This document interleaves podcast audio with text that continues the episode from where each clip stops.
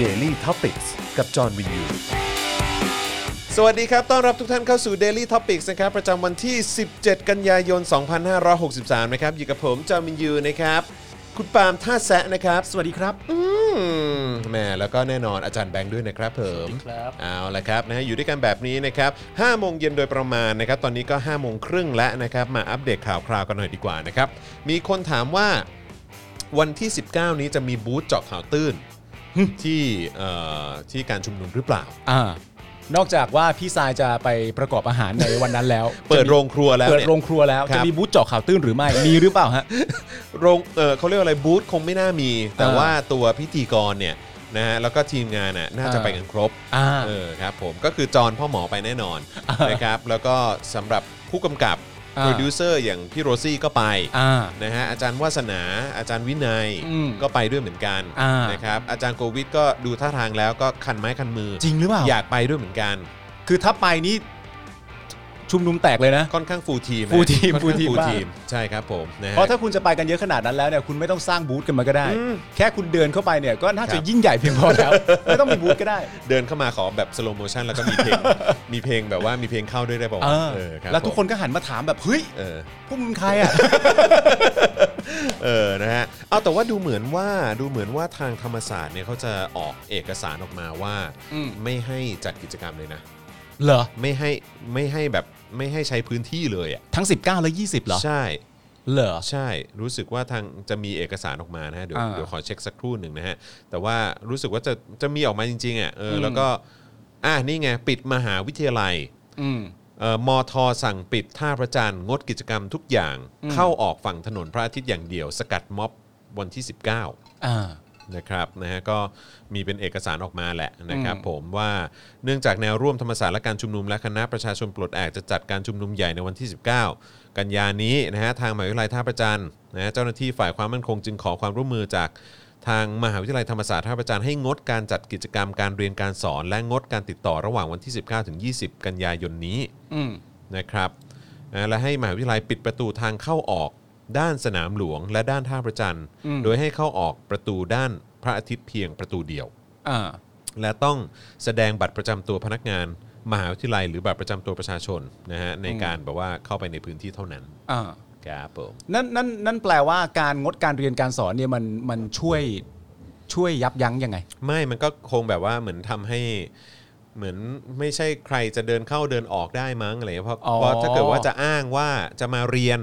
อ่า ก็ไม่ได้ คุณ อยู่ ก็จะไม่ แล้ว มีสิทธิ์จะห้าม ออ เขาที่เขาจะเข้าไป เพราะเขาเพราะเขามีการยกเอ่อยกยกเลิกการเรียนการสอนในวันนั้น เพราะฉะนั้นคือ อ่า คนจะเดินเข้าไปอ่ะคุณก็คงไม่ใช่นักศึกษาแน่นอน อ๋อโอเค ใช่ไหมล่ะเออแล้วก็ถ้าจะมาติดต่ออะไร อ่า ที่เขาบอกขอให้ยกเลิกหรือว่าให้งดลงเนี่ย อ่า ในวันที่ 19 แล้วก็ 20เนี่ยก็ อ่า เราก็มันก็ไม่มีข้ออ้างที่จะเข้าไปไง อ่าเพราะว่าเพราะว่าเพราะว่าถ้าไม่ใช่การเรียนการสอนแล้วเจตจำนงของการจะเข้าไปวันนั้นก็ก็ เพื่อ อา อะ จ ไร จะชัดเจน ใช่ ว่าจะเข้าไปเพื่ออะไร ใช่ มันก็คือจะป้องกันง่ายอย่างเงี้ยเหรอ ใช่ครับ อ๋อ ผมนะฮะซึ่งเขาก็บอกว่าเพื่อความปลอดภัยในชีวิตและทรัพย์สิน และเพื่อให้เป็นไปตามแนตามแนวทางของฝ่ายความมั่นคง อืม และมหาวิทยาลัยธรรมศาสตร์ ดังที่กล่าวมาข้างต้น คณะนิติศาสตร์จึงงดการจัดกิจกรรมการเรียนการสอน และงดการติดต่อที่ท่าพระจันทร์ในวันที่ 19ถึง20 อืม นะฮะอ๋ออันนี้คือคงหมายถึงคณะนิติศาสตร์มั้ง อืม อืมครับผม แต่อันนี้คือประกาศจากทางมหาวิทยาลัยเลย ไม่ใช่แค่คณะใดคณะหนึ่ง อืมเออ ออั อันนี้อันนี้อันนี้คือจากคณะบดีคณะนิติศาสตร์ อ๋อเหรอ ใช่ครับผมนะฮะ แล้วเราสามารถยึดโยงเป็นคำสั่งจากมหาวิทยาลัย ก็เป็นไปได้ ลยหม นะ ก็เป็นไปได้ใช่ไหม ก็เป็นไปได้ อ๋อ เออครับผมนะฮะก็ต้องมาดูว่า ก็ จะ คื เป็ อน ว่าไม่ให้ อย่งร ความร่วมมือนั่นเอง ใช่ ต่อวันที่ 19 ที่จะเป็นการเคลื่อนที่ขนาดใหญ่ อืมครับผมนะฮะแต่ว่าก็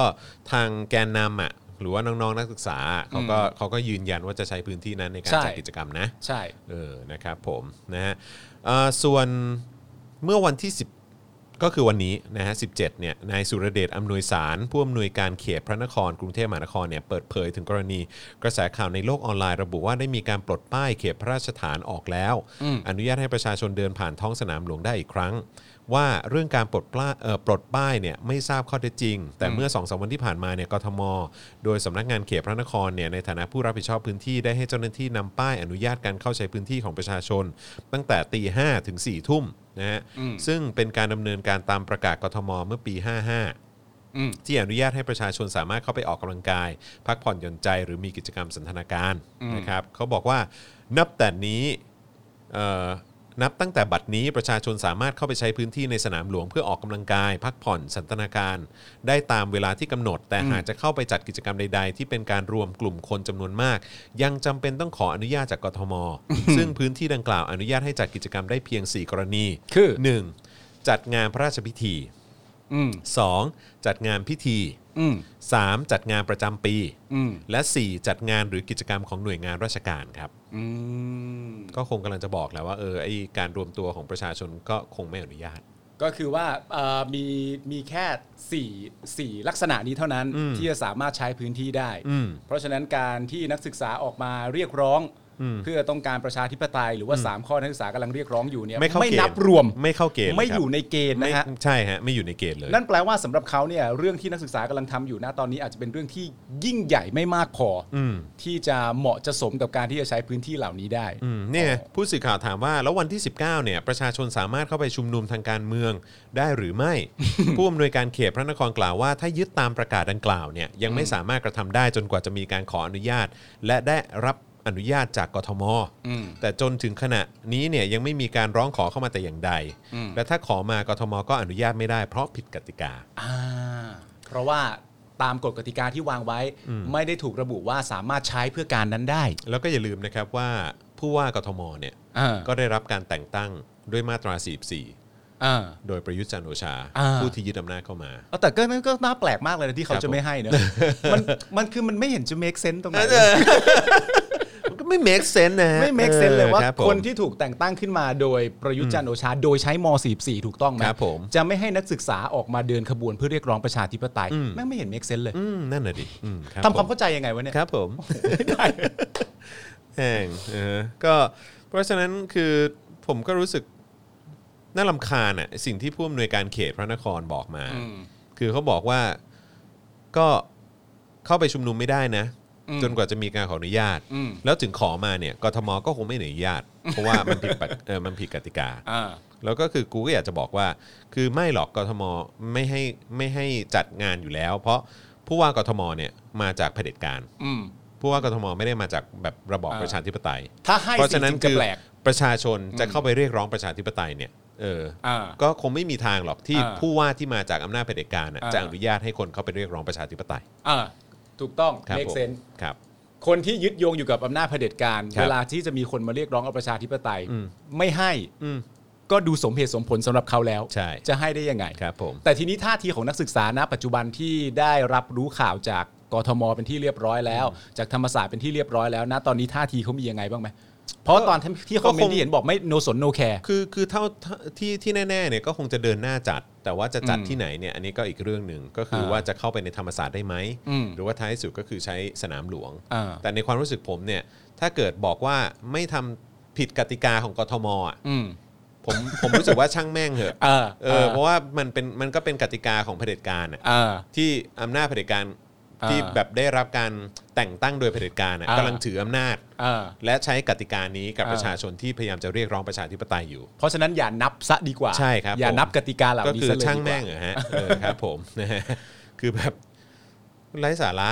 แต่ เออ จริง ๆ เชื่อผมไหมไม่ต้องจริง ๆ ไม่ต้องเชื่อหรอกมันก็ อืม เป็นที่รู้กันอยู่แล้วก็คือว่าเขาไม่เห็นด้วย อืม ยังไงก็แล้วแต่เขาไม่เห็นด้วยกับเหตุการณ์นี้แน่นอน เพราะฉะนั้นต่อให้จัดที่นี่ไม่ได้ แล้วคุณจะต้องไปต้องไปจัดที่อื่นเนี่ย อืม มันก็คงจะมีกฎอะไรสักอย่างมาบอกอยู่ดีว่าที่นั้นที่นี้ก็ยังไม่ได้ อืม มันมันมันน่าจะเป็นคันลองนี้อยู่แล้ว ครับผมนะฮะก็คือตอนนี้ราคาของคำพูด ของไม่ว่าจะเป็นข้าราชการอะ อ่า หรือว่าเนี่ย อืม แบบพวก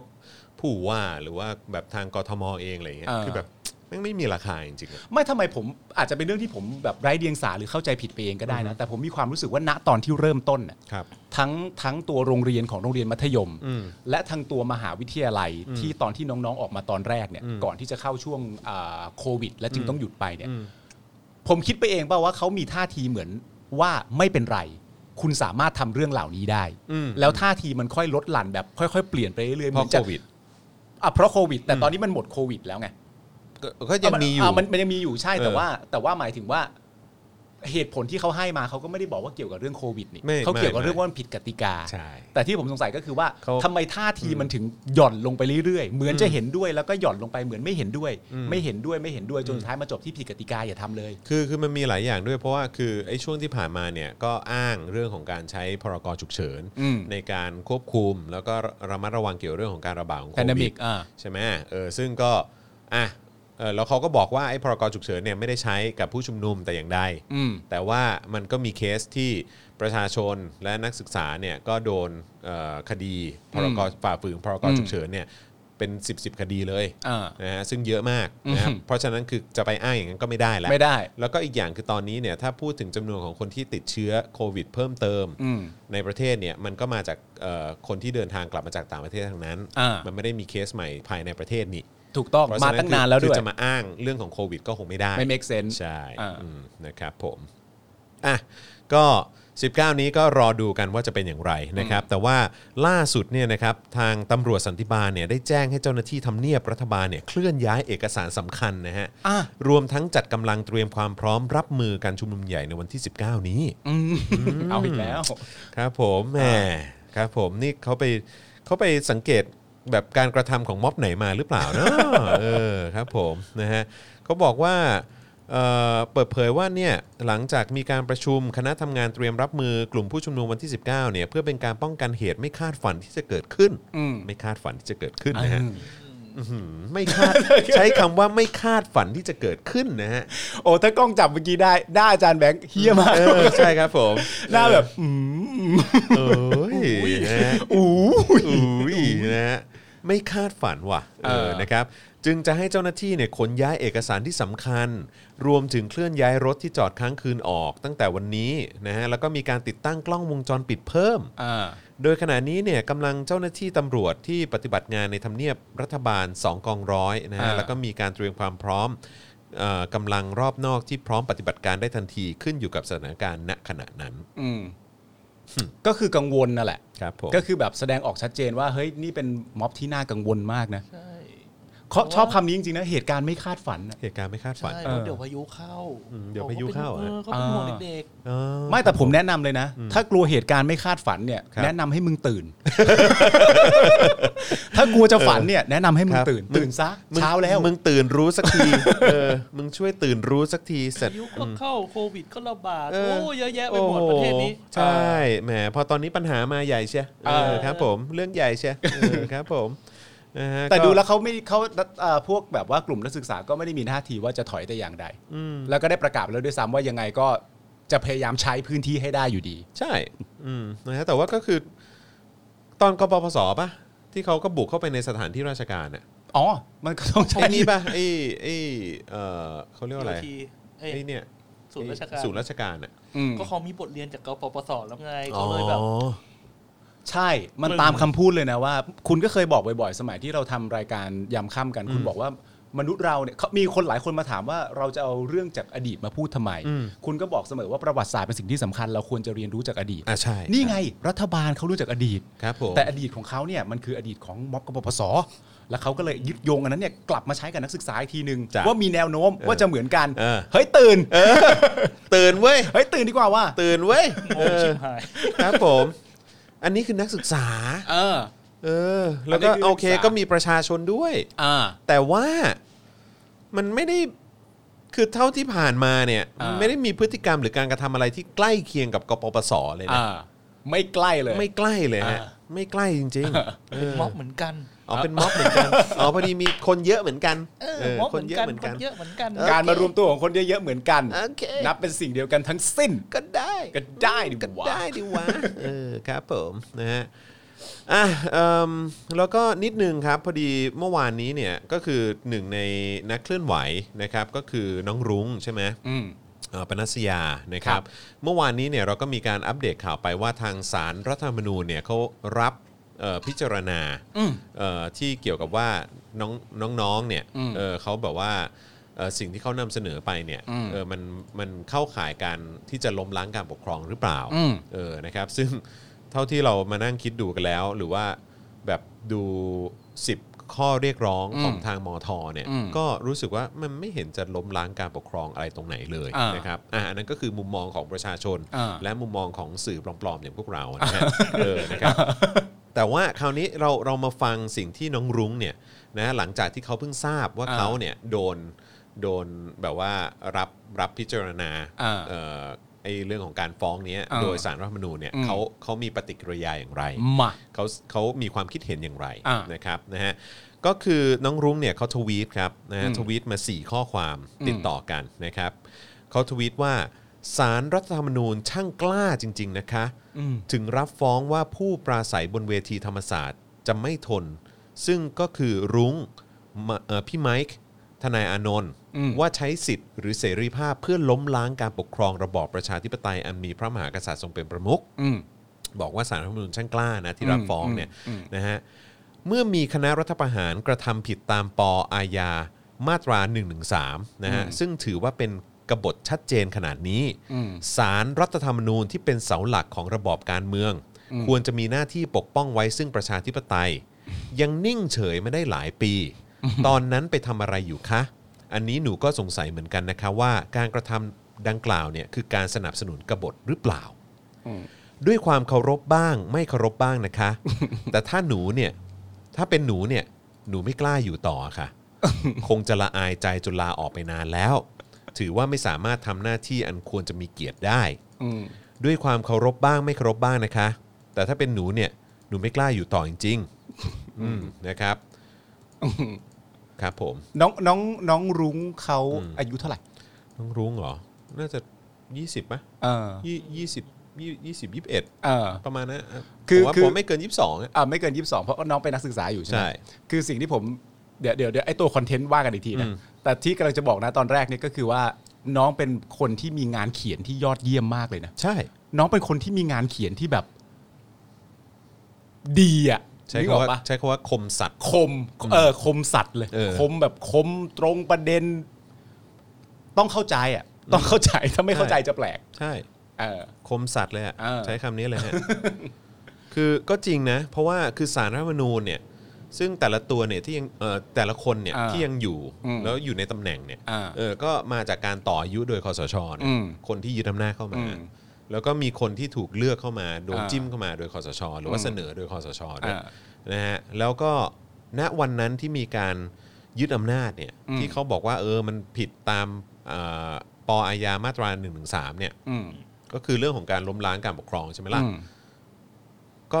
คณะรัฐประหารก็ทำอย่างนั้นไง อืม แล้วสารรัฐธรรมนูญหายหัวไปไหน เออหรือว่าตอนนั้นที่เอ่อคอสชท อืม ำไม่ได้มีคนส่งฟ้อง มีคนมีคนไปนั่นนะ อ่า รู้สึกว่าจะมีคนไปไปไปไปไปแจ้งนะ อ่า เออ รู้สึกว่าจะไปบอกนะ แต่ว่าไม่ได้มีการตรว รู้ จ สึ ส ก อบ ว่า หรือ เขา ทำ จะ อะไร บอกว่าเป็น รู้สึกว่าจะบอกว่าว่าคอสชเป็นรัฐาธิปัตย์แล้วอะไรประมาณเนี้ยเออครับผมถ้าจำไม่ผิด อ๋อเพราะเพราะว่าเอ่อดูจากสิ่งที่ทำและดูจากอำนาจที่มีแล้ว ใช่ มันมันมันมากไป อืม อำนาจมันเป็นอำนาจที่ใหญ่โตมากไป เมื่อเทียบกับอำนาจที่ประชาชนควรจะมี ใช่ครับผม มันมันใหญ่โต คือ เกินไป อำ แล้ นาว จของคอสชมัน อ่า ใหญ่กว่าอำนาจของประชาชน ไปเยอะแล้วด้วย ไปเยอะแล้ว แล้วที ก็ นี้ ต้องปล่อยเขาไป อ่าซึ่งถ้าพูดมาถึงประโยคนี้ก็เมคเซนส์เลย อืม ว่าถ้าอำนาจใหญ่ขนาดนั้นเนี่ย ต่อให้ส่งอะไรไปอ่ะศาลก็ไม่รับฟ้องหรอกครับ ครับผม แต่พอดีพอดีเนี่ย เออ เอ่อคนที่อยู่ในรายชื่อเนี้ยก็คือน้องรุ้งนะฮะน้องไมค์แล้วก็ธนาโนนเนี่ย อืม นะฮะสารรัฐธรรมนูญกล้าว่ะ เออน่าแปลก กล้า เยนะ ที่จะรับเรื่องไว้พิจารณา สำหรับเอ่อประชาชน ครับผม ตาดำๆที่ใช้ชีวิตอยู่ในประเทศไทย อืม รับนะ อืม และพิจารณาทันที แต่ว่าหลังจากพิจารณาแล้วยังไม่ได้ผลลัพธ์กลับมาถูกไหม อืม ว่าผลลัพธ์นี่เป็นยังไง ยังยังยัง แต่ประเด็น ยัง ที่เราว่ากันนะตอนนี้ก็คือว่า อุ๊ย รับซะด้วย เออ รับซะด้วยเอออ๋อ มีคนบอกว่ารู้สึกว่าจะไปฟ้องศาลอาญา อืม อืม อืมอืมอืม นะครับ คุณนรงค์พรเมื่อกี้เขาพิมพ์อะไรเข้ามาเนี่ยน่าน่าลงลงลงลงลงลงลงลงยาวๆเนี่ยเออครับผมเขาบอกว่าสำหรับเอ่อสำหรับสารรัฐธรรมนูญเนี่ยสำหรับนักกฎหมายอย่างผม มันไม่ใช่สารโดยหน้าที่มันควรจะเป็นแค่คณะกรรมการอะไรสักอย่าง แต่อยากเอาชื่อสารมาแปะเพื่อเพิ่มอำนาจทางความรู้สึก แต่งานที่ออกมานั้นกลับ บรรทัดฐานไม่คงที่ เพราะตุลาการอาชีพมีจำนวนหนึ่ง อาชีพอื่น อีกจำนวนหนึ่ง กลายเป็นทำลายบรรทัดฐานทางวิชาการนิติศาสตร์ อ่า ครับผม โอเค แต่ก็ผมก็ไม่ได้มีความรู้สึกว่าสารรัฐธรรมนูญมี ความในมุมมองตามความรู้สึกในฐานะประชาชนคนหนึ่งนะฮะ อ่า ที่เสียภาษีแล้วก็ อืม เงินจำนวนหนึ่งก็ไปเป็นเงินเดือนให้กับพวกเขาเนี่ย อ่าหลังจากติดตามผลงานเขามาแล้ว ผมก็ไม่ค่อยให้ราคาเท่าไหร่ ครับ ผมนะฮะเพราะว่าถ้าเขาถ้าเขามีความศักดิ์สิทธิ์จริงอ่ะ อืม เขาจะลุกลุกขึ้นมาทำอะไรสักอย่างที่เป็นการต่อต้านอำนาจรัฐประหารนะ ตั้งแต่แรกแล้ว ใช่ เออ โดยอาจจะไม่ต้องร้องขอด้วยซ้ำ ใช่ เออ แต่วันนั้นเขาไม่ได้ทำอะไร เออ แต่วันนี้ทำ อืม วันนี้ทำ เพราะฉะนั้น หอว่ เพราะฉะนั้นมันจะมีคนบางประเภทนะครับ อืม แล้วหน่วยงานบางบางประเภทอะ อืม ที่โดนเลเบลได้เลย ว่าพวกมึงอ่ะกระจอก ดูจากพฤติกรรม ใช่ครับผม ที่ทำ ใช่ครับผม ดูจากสิ่งที่ทำแล้วดูจากสิ่งที่ไม่ทำ ครับผม และดูจากสิ่งที่เวลาไม่ทำไม่ทำกับใคร อืม แล้วเวลาทำทำกับใคร อืมเก่าว่าเก่าว่าใคร เออ เออครับผม เออ เออ เก่าตาม นาย ครับผมเออครับผม เก่าตามนาย ไงก็ได้ฮะ ไง ครับ ก็ ผ ได้ ม อ้าวเหรอครับ ครับผม อ๋ออื ม นี่เรากำลังกำลังบอกบวกรวมไปถึงสมมติว่าเราเราย้อนกลับไปสมัยที่เรามีการเลือกตั้งอะไรอย่างเงี้ย อืม ทั้งคนจัดเลือกตั้งเอง ทั้งอะไรต่างๆนานาเองอะไรอย่างเงี้ยดูแบบพฤติกรรมการการนับคะแนนหรือการอะไรต่างๆนานาอันนี้ก็อันนี้ก็เข้าข่ายเดียวกันไหม เข้าข่ายฮะ เข้าข่ายเดียวกัน อ ว่า ยู่แล้วฮะ ว่า ครับผม ทั้งนั้นนะฮะ แต่จริงๆนะถ้าเกิดว่าจะพูดเรื่องนั้นนะอันนี้เล่าให้ฟังตลกๆแล้วผมเคยมีความคิดเล่นๆว่าเกี่ยวกับเรื่องการนับคะแนนกันตอนเลือกตั้งเมื่อ อืม เมื่อเมื่อเมื่อที่ผ่านมาครั้งล่าสุดที่ผ่านมาเนี่ยแล้วผมก็มีความรู้สึกว่า คนที่สมมติว่าสมมติว่ามันมันอาจจะไม่แปลกนะถ้าสมมติว่ามีคนจะบอกว่าเฮ้ยนี่มันเป็นการนับคะแนนที่แปลกมาก อืม แล้วก็อาจจะเป็นการนับคะแนนที่ดูเหมือนจะโกงที่สุดตั้งแต่มีประวัติศาสตร์การเลือกตั้งมามัน ครับ มันค่อนข้างชัดเจนมาก ครับ จนเรามีความรู้สึกว่าคนเหล่านั้นน่ะที่เป็นคนทำขึ้นมาแล้วแบบว่าเราอาจจะใช้ความหมายว่าโกงอะเขาอาจจะเป็นคนที่แบบว่าจริง ๆ แล้วเขาเป็นคนดีอะ อืม เขาจึงไม่เนียน อะ เออว่ะ ถูกไหม เออว่ะ ะเดี๋ยวผม เออ ผม เขาอาจจะเป็นคนดีก็ได้ เออเขาอาจจะเป็น อ คนดี เมื่อถูกคำสั่งมาแล้วต้องปฏิบัติตามเท่านั้นน่ะ อืม มันจึงไม่เนียน เออ เพราะถ้าเนียนผมจะให้ตีความ อันนี้คือ ง่ายๆ ทำโดยความฝืนใจช่ไหม ฝืนใจ ฮะ เพราะว่าสมมุติว่าอ่ามีคนมาบอกให้ผมกับคุณ เพราะสมัยเรียนเราก็เป็นตัวแสบในบางเรื่อง อ่ะ สมมุติว่ามีใครมาบอกให้ผมกับคุณว่า เฮ้ย โดดเรียนให้ดูหน่อย อืม หมูมาก โอ้สบายครับ ทำได้ทันที สบายครับ ปลอดภัยทุกอย่างปลอดภัย ครับผม ปุ๊บปั๊บปุ๊บปั๊บปุ๊บปั๊บโดคดรับ บ่ายสองกลับเข้ามาสี่โมงเย็นก็ยังได้ ใช่ สบาย ใช่อันนี้ยอมรับเพราะเราสองคนเป็นตัวเฮี้ย ๆครับผมอันนี้ยอมรับไปเลยยอมรับไปเลย ครับ ยอ ผม ไปเลย ยอมรับฮะยอมรับเออ แล้ว ครับ ทีนี้ ผม สมมติว่าในขณะเดียวกันถ้าคุณ ครับ ไปบอกเด็กเรียนหน้าห้องสักคนหนึ่ง โอ้โห ว่า โดดเรียนให้ดูหน่อย โอ้โห เฮ้ย ไม่ใช่เรื่องง่ายนะ ไม่ง่ายเลยฮะ เพราะว่าคุณไม่รู้เลยว่าช่องทางในการจะโดดเรียนได้เนี่ยมันอยู่ตรงไหนบ้าง ใช่ ถ้าคุณจะปีนออกไปคุณก็อาจจะโดนรั้วบาด เออบ าดเสร็จเรียบร้อยมันบาดกางเกง อ่าใช่ บาดกางเกงกางเกงตูดขาด เออ คนนึกว่าคุณเป็นลุงตู่อีกเพราะกำลังหาว่าคุณตูดขาดอยู่ มันก็จะวุ่นวายเข้าไปใหญ่ เออเออเออ ผมก็เลย ใช่ ตีความเป็นลักษณะเดียวกันว่า อ๋อ คนที่ต้องการจะทำให้เหล่านั้นเนี่ย เมื่อมันไม่เนียนขนาดเนี้ยอาจจะมองโลกได้ว่าจริง ๆ แล้วอ่ะจิตใจบริสุทธิ์ผุดผ่อง อ่าม าก ไม่เคยทำเรื่อง ไม่เคยทำเรื่องลักษณะ แบบนี้มา นี้พอต้องยื่นหยิบมือขึ้นมาทำเนี่ย ก่อนอืม ไม่รู้จะทำยังไงอ่ะ ครับผม มันก็เลยลักษณะเป็นอย่างนี้ อ่า ถูกปะ ก็ต้องแบบว่า ครับผม โอ้โหน่าชื่นชมจริง น่าชื่นชมจริง ๆน่าชมกับการฝืนของกูจริง ๆ เออนะฮะ สุดยอดมาก อ่า แม่ง นี่เราโคตรโคตรช่วยเขาเลยนะเนี่ย เราโคตรช่วยเลย โคตรช่วยเขาเลยอะ ออ เออครับผมนะฮะทำทำเท่าที่จะทำได้แล้ว จริง ๆ สุดแล้วนี่สุดแล้ว ครับผม สุดแล้วจริง นะฮะเอ้อนะฮะอ่ะแล้วก็เช่นเคยครับ วันนี้ผมก็ระเบิดลง อ้าวทำไมฮะ เพราะว่าเอ่อไอ้ตู่เนี่ยเอ่อประยุทธ์เนี่ย นะฮะ ครับ ก็ออกมาเตือนม็อบฮะ โอ้ยถ้าไอ้ตู่ก็ไม่ต้องประยุทธ์แล้ว ครับผมเออ อ่ะออกมาเตือนว่า เชี่ยตู่เออเชี่ยตู่ไม่งออกมาเว้ย อ่า เออมันบอกว่าบอกว่าพาดหัวบอกว่า อ่า เชี่ยตู่เออบิ๊กตู่นะฮะ โอ้กูจะด่าว่าอะไรอยู่ เตือนม็อบ อ่า ต้องรู้อะไรควรไม่ควร อืม ลั่นไม่ยอมให้บานปลาย อืม ดักคอคนเดิมชักใยเด็กชุมนุม อ่า ครับผม เฮ้ยทำไมเดี๋ยวก่อนเฮ้ยทำไมเฮ้ยเรื่องอะไร เขาพูดถึงสุเทพปะ เฮ้ยโอ้โห หอาจารย์แบกแม่งบ่าว่ะ เออครับผมนะฮะซึ่งซึ่งตอนที่ผมอ่านอ่านอันเนี้ย อืม อ่านพาดหัวเนี่ย เออ ผมก็ระเบิดลงเลย มันมันปี๊ดใช่ไหม มันปี๊ดเลย มันปี๊ดมันปี๊ดมาก เออนะฮะซึ่งผมก็เลยทวีตกลับไป อ่า แล้วก็แท็กไปหาประยุทธ์ออฟฟิเชียลนะฮะ อ่า แล้วบอกว่า แล้วยึดอำนาจมันควรไหมไอ้เหี้ย เดี๋ยวเดี๋ยวเดี๋ยวมึงแท็กไปหาพลิตออ แท็ก ฟฟิ ไป เชีย หา ล ประยุทธ์เออ อ๋อเพราะมึงเป็นคนที่มีตักกะว่าถ้าอยากจะด่าใครควรแท็กบอกเขาด้วย ถูกต้อง ามึง ค แท็ รั กไปบอกว่า กูเลยแท็กไปบอกว่าแล้วยึดอำนาจมันควรไหมไอ้เหี้ย เออ ทำเป็นสองคนอื่นไอ้สัตว์กระหมา อ๋อนี่ ครับผม นี่คือโพสต์ในทวิตเตอร์ ในทวิตเตอร์แท็กไปหาประยุทธ์ เนี่ยคุณเป็นคนโชคดีเพราะคุณใช้วาจาสุภาพ เสมอคนก็จะไม่โกรธคุณแบบเอ้ยโอ้โหคุณจอนก็พูดด้วยเหตุด้วยผลเท่มากเลยครับอ๋อ ครับผม แต่ขอถ้อยคำว่าอะไรนะขออีกทีเนี่ยที่คุณโพสต์ไปอยากอยากฟัง ผม มาก บอกว่าแล้วยึดอำนาจมันควรไหมไอ้เหี้ย เออ ทำเป็นสองคนอื่นไอ้สัตว์กระหมา อ๋อ ครับผม ก็คงพูดเรื่องสวนสัตว์นั่นแหละ ครับ งพูด ผม เรื่องแบบคงแบบไปเพิ่งไปเที่ยวมาใช่ไหม ใช่ ไปสวนสัตว์ ครับ โอ้ย ผม มีตัวอะไร เอ ต่างๆนา อ นา ครับผมเต็มเลยเต็มเลยครับผมนะฮะ คุณร้อนแรงที่สุดใน Twitter เหรอ ใน Twitter อันเป็นเป็นเป็นแพลตฟอร์มที่คุณร้อนแรงที่สุด หรือว่าในรายการนี้ Twitter Twitter นะ Twitter Twitter เพราะว่าภาษาเขียนมันมันกรองแล้วแล้วมึงใช้ได้เต็มที่ นะฮะ ไม่สามารถจะที่จะบอกตอนหลังแบบ อุ๊ย ที่ผมโพสต์ไปใน Twitter ผมรู้เท่าไม่ถึงการครับ ไม่ได้นิ้วมึงนิ้วมึง ไม่ไม่ไม่ นิ้วมือมันต้อง จะบอกว่า รับ แมวพิมพ์ไม่ได้ ไม่ได้ เออ ไม่ ไม่ ได้ ได้ไม่ได้ไม่ได้ไม่ได้เออครับผมนะฮะก็บิ๊กตู่เนี่ยย้ำอดทนถึงที่สุด บอกประเทศเนี่ยต้องอยู่ด้วยกฎหมาย โอ้ย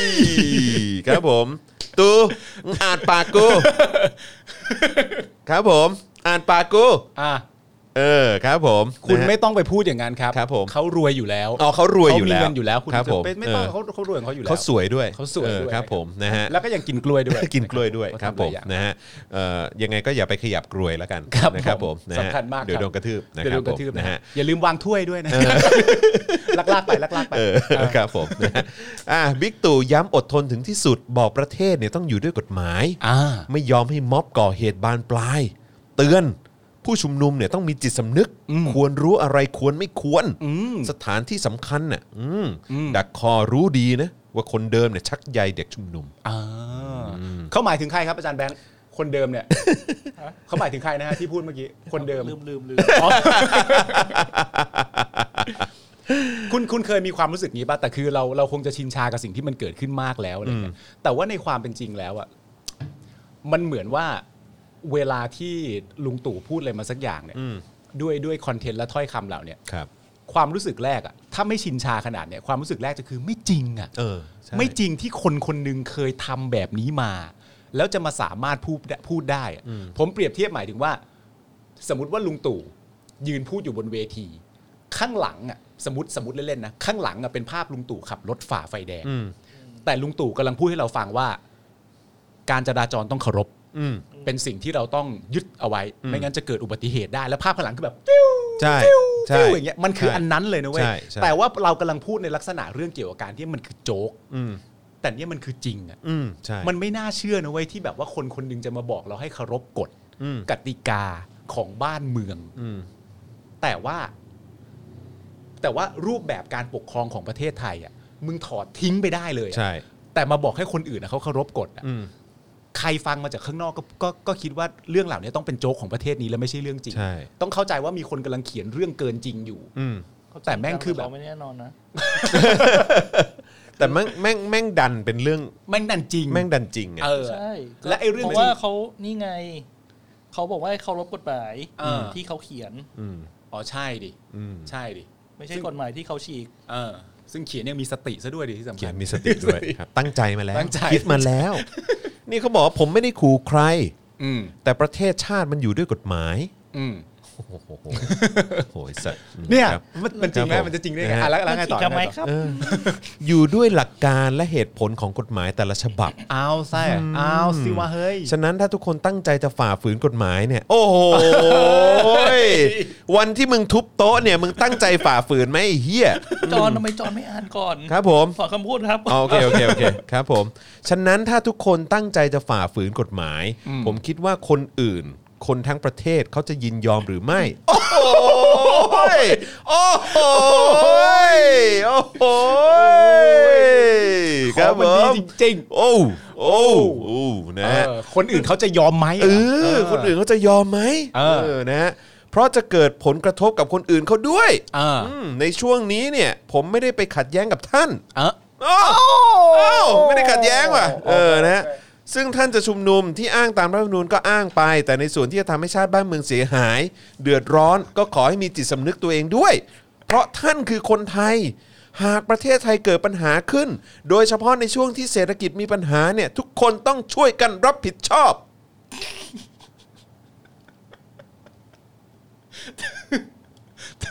เอ้ยเราเราเราเงียบได้หนึ่งนาทีนะตอนเนี้ย ครับ เอ ผ อ ม แล้วทุกคนจะเข้าใจด้วยว่าเราเงียบทำไมเหมือนที่กูบอกอ่ะมันไม่ใช่เรื่องจริง นั่นน่ะดิ นี่ต้องไม่ใช่เรื่องจริงแน่ ครับผม ๆผมยังมีความรู้สึกเลยนะว่า จริง ๆ แล้วเนี่ย สิ่งเหล่าเนี้ย อืม ที่ที่ลุงตู่เอาออกมาพูดเนี่ย อืม กูมีความรู้สึกว่าเขาจำมา อืม เขาจำมาจากบทความที่มีคนพูดถึงเขา เขาจำมาจากบทความสักบทความหนึ่งที่มีคนพูดถึงเขา เออ และเอามาพูดอีกทีหนึ่ง อ่า เพื่อโชว์ว่าเขามีความจำที่แม่นยำ อ่าครับผมนะฮะเฮ้ยแต่ว่านี่ตู่นี่เขาพูดภาษาอังกฤษด้วยนะ เฮ้ยเขาพูดว่า นี่ อะไร เขาบอกว่าจะชุมนุมอะไรก็แล้วแต่เนี่ยก็เป็นสิทธิ์ของท่านก็ว่ากันไป อืม แต่สิทธิ์ของคนอื่นจะว่าอย่างไร ในเรื่องของสถานที่ราชการจะว่ายังไง อืม สิ่งเหล่านี้เนี่ยเป็นกติกาของประเทศ อืม เป็นกฎหมายของประเทศที่ทุกคนจะได้ประโยชน์ หรือเสียประโยชน์จากการกระทำ อืม อย่างที่เขาพูดว่า you get what you pay ภาษาฝรั่งเขาพูดอย่างนี้ ท่านทำอะไรท่านได้อย่างนั้นนะฮะซึ่งกูจะบอกว่าไม่นะ ไม่จริงตู่ ไม่จริง ไม่จริงในแง่ไหนครับ เชี่ยตู่ อ่ามึ มึงฟังกู เอาฟังว่าอะไรฮะ กูเนี่ยที่มึงเรียกว่ายูเนี่ย เออ บอกว่ากูเก็ตวัดกูเพเนี่ย เออ กูเสียภาษีไป เนี่ย กูได้มึงเนี่ย มันไม่ใช่อ่ะมันไม่ใช่อ่ะไอ้เหี้ยมันไม่ใช่ เงินที่กูเสียภาษีไปแล้วกูได้มึงเนี่ย มันไม่ใช่ เออ มันไม่ใช่ เออนี่มึงคือมึงเล่นมึงเล่นขนาดนี้ทำไมมึงอยากได้แก้วเหรอหรือ ว่า มึงอยากได้แก้วทำไม อะไร อ๋อก็เพราะจริง ๆ แล้วแสดงว่าตักกะนี้ใช้ไม่ได้ ไม่ได้ ไม่ไม่ได้กับทุกสิ่งทุกอย่าง ใช่ เพราะว่าเมื่อเมื่อสมมติว่าตีตามคำหรือสมมติว่าเราสมมติเป็นการค้าคือว่ายูจ่ายอะไรไปอ่ะ อืม ยูก็ได้รับอย่างนั้นกลับมา อ่า ทีนี้มันลองตีความว่าอ่ะสมมติไม่ใช่แค่มึงเอง ครับผม สมมติว่าประชาชนทั้งประเทศเสียภาษีไปแล้ว อืม นั่นคือนั่นคือ what you pay แล้วนะ ใช่ นี่คือสิ่งที่กู ครั จ่าย บผม นะทีนี้มาว่ากันเรื่อง you get มั่ง เออ you get เนี่ยเราเก็ตอะไร ตอนเนี้ยกูไม่เก็ต ตอนนี้จะมา you get ไม่ได้ เพราะกูไม่เก็ตกูไม่เก็ต ออกูไม่เก็ตเลย กูว่ากูเพดี ครับผม กูว่ากูเพดี โอ้กูเพทุกเม็ดเลย กูเพทุกเม็ด กูเพทุกเม็ด กูไม่ได้ดิ้น อื กูไม่ได้หนี โอ้ไม่มี แต่ว่าสิ่งที่กูได้มา ครับผม อแบบว่า เฮ้ย จ่ายมาอะไรอย่างเงี้ยเหรอ อ้าวโอเค จ่ายกี่สิบเรียบร้อยแล้ว เออ กูไม่ให้ แบบ เฮ้ย ไอ้ อุ๊ย สัตว์ ไอโอไอโอมา ไอโอมาเหรอไอโอบ ก มา ว่า เหรอ ขับรถของชาติได้แล้ว อ๋อโอเคเนี่ยเนี่ยเนี่ยเออเนี่ยที่กูจ่ายไป เนี่ย แล้วกูต้องมาเคารพทุกวันเนี่ย เออ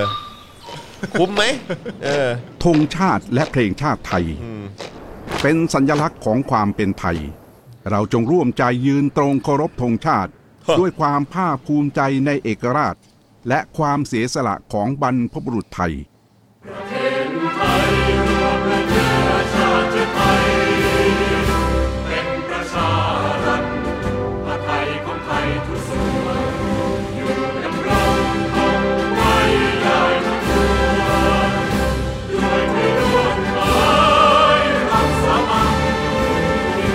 ไทยนิรักสงบแต่ถึงรบไม่กล้าเอกราชจะไม่ให้ใครคนที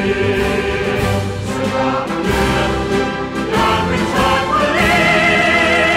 พระรามประเทศไทยทะเลให้ไทยชโย you get what you pay เฮ้ย คุณเชื่อป่ะผม กูว่ากูว่าเรื่องนี้ยาว ยาว เรื่องนี้ยาวย าว อย่างงี้ กูว่าเป็นธีมได้เลยแหละ เป็ เป็น นธีม ธีมวันนี้เลย you get what you pay ไอ้เหี้ย you get what you pay ลองพิมพ์เข้ามาได้นะฮะ ว่ามีใครจ่ายอะไรไปแล้วเขาได้อย่างนั้นบ้าง เออนะฮะ คุณคิดว่ามีใครได้บ้างอะไรอย่างเงี้ยเออนะฮะ คือจริงๆอ่ะมันเหมือนประมาณว่า you get what you pay เหมือนประมาณว่าถ้าคุณจ่ายเงินซื้อเสื้อ ครับผม คุณควรจะได้เสื้อ ใช่ ถ้าคุณจ่ายเงินให้ประชาธิปไตย อืม คุณไม่ควรได้เผด็จการนะครับ ถูกต้องครับ ผม นี่ฮะ ถูกต้องครับ เป็นอย่างนี้นะ ถูกต้องครับผม นเป็นตะกะง่ายๆ ใช่ เฮ้ยเมื่อวานเอ้ยไม่ใช่วันที่ผมมาจัดอ่ะ อืม เป็นเรื่องที่ตลกมากวันที่ผมมาจัด แล้วก็ผมไปอ่านคอมเมนต์ใน YouTube อืม มีคนหนึงเข้ามาคอมเมนต์ว่าควรจะเอาช่วงเคารพธงชาติออกไป อ๋อเหรอ เออ ทำไมอ่ะ เขาบอกว่า respect is common sense โอ้ เออว่าอย่างนั้น ครับผม เขาบอก respect is common sense ครับผม ประมาณแบบว่า จริง ๆ คุณสามารถจัดรายการโดยไม่ต้องเคารบธงชาติก็ได้ อ่า ไม่มีใครว่าคุณหรอก ครับผม ถามว่าเราจะเคารบธงชาติต่อไปไหมเคารบ ครับผมครับผม ทำ ครับผมครับผม ก็แค่นั้นเอง อะฮะครับผม ไม่มีอะไร เออ แล้วเป็นคอมเมนต์เดียว so ทั่ว what เออครับผม คอมเมนต์เดิมด้วย so what คอมเมนต์เดียวทั่วแล้วไม่ถูกกดไลค์ด้วย ครับผมถูกต้องครับนะฮะอ้าวไหนๆก็พูดฮะ ขายของขายของ อ๋อครับผมนะฮะอ่ะก็เดี๋ยวเออเอ้ยสรุปวันนี้เราเราแจกอะไรบ้างเนี่ย นี่นี่นี่นี่ มาแล้วใช่ไหม มาแล้วฮะ อ่าโอเค รายละเอียดมาแล้วนะครับ เพราะฉะนั้นวันนี้วันพฤหัสเราจะแจกแก้ว Spoke Dark 3รางวัลใช่ไหมอ่าใช่ครับผมนะฮะวันนี้เราจะแจกแก้ว Spoke Dark 3รางวัลนะครับเพราะฉะนั้นใครนะครับที่มาร่วมกิจกรรมกับเราก็คือร่วมสนุกกันแหละนะครับด้วยการโอนเข้ามานะครับที่บัญชีกสิกรไทยนะครับ0698 975 539นะครับเป็นการสนับสนุนให้เรามีกำลังในการผลิตรายการต่อไปนะครับก็พิมพ์เข้ามาว่าโอนแล้วนะครับแล้วหลังจากนั้นเนี่ยเราจะเอาคอมเมนต์ที่คุณได้อัปเดตมาว่าคุณโอนแล้วเนี่ยนะครับมาเอ่อมาแรนดอมอีกที อืม ว่าใครจะเป็นผู้โชคดีนะครับจนถึงเอ่อตั้งแต่ตอนนี้นะฮะเข้ารายการมาแล้วจนถึง4ี่โมงเย็นวันพรุ่งนี้ อ่า นะครับผมเพราะฉะนั้นก็นอกจากคนที่ดูไลฟ์แล้วเนี่ยคนที่ติดตามเอ่อที่เป็นเทปเนี่ยก็ อ่า สามารถร่วมกิจกรรมกับเราได้ อ่า นะครับนะก็จะมีผู้โชคดี 3 คนด้วยกันนะครับที่จะได้รับแก้วสโปกดาร์กไปนะครับ ฮะ อืมครับผมนะฮะ วันนี้นี่วันนี้คือมีคนได้แล้วเหรอ เออ วันนี้คือจะมีรายชื่อคนที่จะได้ใช่ไหม เอ่อมีเอ่อผู้ผู้ที่โชคดีเมื่อวานปะ อ๋อ มีผู้โชคดีเมื่อวาน ซึ่งเราอัปเดตไปในเพจของ Daily Topic โอ ไป เค แล้ว โอเคโอเค นะครับผแจ๋ว ม แจ๋ว แล้วเดี๋ยว แจ๋ว จะเอามาเอ่ออัปเดตในช่องคอมเมนต์ด้วยละกัน อ่าน นะครับผมนะฮะอ้าวไหนๆวันนี้ก็มีโค้ดประจำวันนะครับ you get what you pay you get what you pay นะฮะ ครับผมเป็น แล้วก็ เป็นโค้ดที่ใหม่มาก เป็นโค้ดที่ ผม ใหม่ เดาว่าม ากจริงๆ ผมเดาว่าลุงตู่น่าจะคิดขึ้นมาเอง ครับผม นะ นะฮะลุงตู่น่าจะคิดเองจริงๆ แหละ ใช่ครับ นะครับ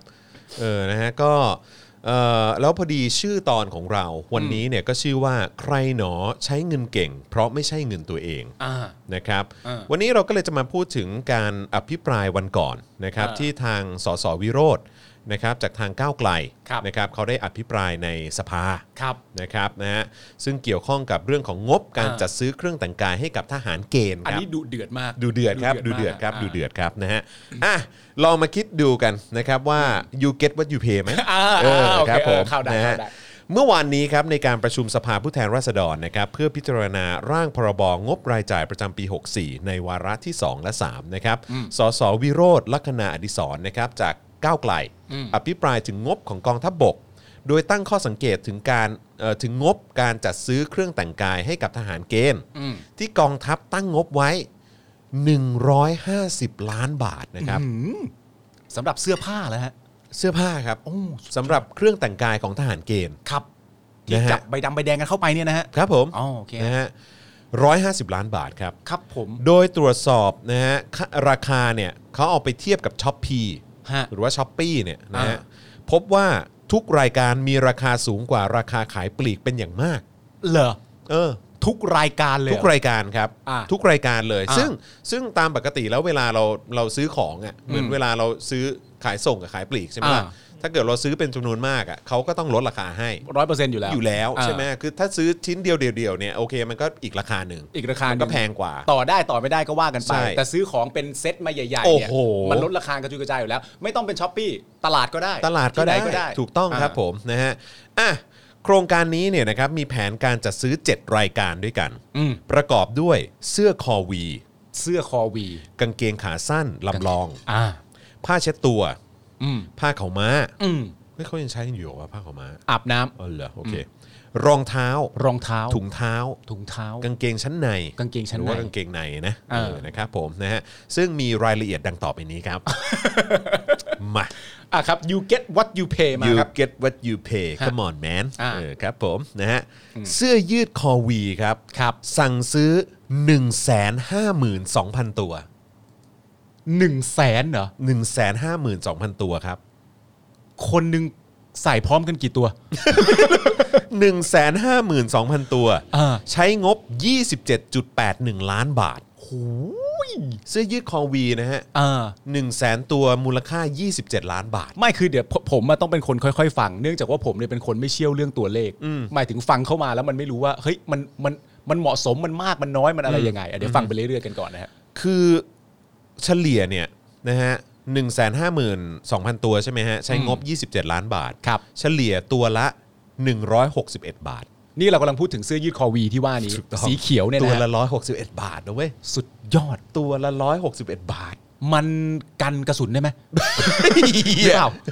มันดีเปล่า ไม่ได้ มันนาโนเทคหรือ ไม่ เปล่า ได้ อ๋อไม่ได้ใช่ไหม ไม่ได้ เออแหมมันไม่ได้อะไรนะถักด้วยอะไรนะ ของวากันดาเออไวเบรเนียม เออ เออ vibranium ครับผมนะฮะ เออ คือเฉลี่ยเนี่ยจากงบที่กองทัพตั้งไว้เนี่ยคือตัวละ 161 บาท แต่ว่าถ้าในช้อปปีเนี่ยนะฮะ ครั รา บ คาตัวละ 80 บาทฮะ อ่า ถูกกว่า 81 บาท อ่า ถูกกว่าครึ่งอ่ะ เออว่ะ ครึ่งครึ่งอ่ะ อ่าแต่เขาซื้อด้วยราคา 161 บาท ร้อยหกสิบบาทก็ได้ เอาเอาตรงๆไป ร้อยหกสิบ 160 บาทก็ได้ แต่ว่าถ้าในช้อปปีตัวละ 80 เท่าหนึ่ง เท่าหนึง อ่า ครับผม ยี่ห้อเดียวกันเปล่า ไม่รู้เหมือนกัน คนละเนื้อผ้าหรือเปล่า แต่กูว่าก็คงผลิตที่เดียว กันอะ ครับผมนะฮะ อ่า เออนี่มีคนคุณคุณโมมดบอกว่าแบรนด์ยูนิโคหรือเปล่าเนี่ย เหี้ยอ๋อพอดีเป็นแบบว่าแอริซึม เออเป็นฮีเทคฮีเทค นี่เด็กทำไม ฮีเทคฮีเทค โอ้ย พอดี หนาวหพอนาวดี กันฟันออกปากเล อย ยู่ในค่ายแล้วมันหนาว เออ เออครับผม ฝึกฝึกเท่าไหร่ก็เหงื่อไม่ออก พอดีว่าครูฝึกเขาแบบดุมากก็เลยหนาวเออต้องใช้แบบเป็นฮีเทค เฮ้ยแต่ในความจริงพวกเสื้อฮิตเทคมันจะมีเสื้อบางประเภทของยูนิโคที่ซับเหงื่อได้ดีมาก ใช่แอริซึมไง แอริซึมอาจจะ Aerism ต้องการเอามาใช้ เออ เพราะว่า ครับทผม หารเกณฑ์เหงื่อออกเยอะ เหงื่อออกเยอะครับผ ไม่ได้ ไม่ได้ฮะครับผมนะฮะ โอ้ความจำเป็นคืออะไรฮะเนี่ย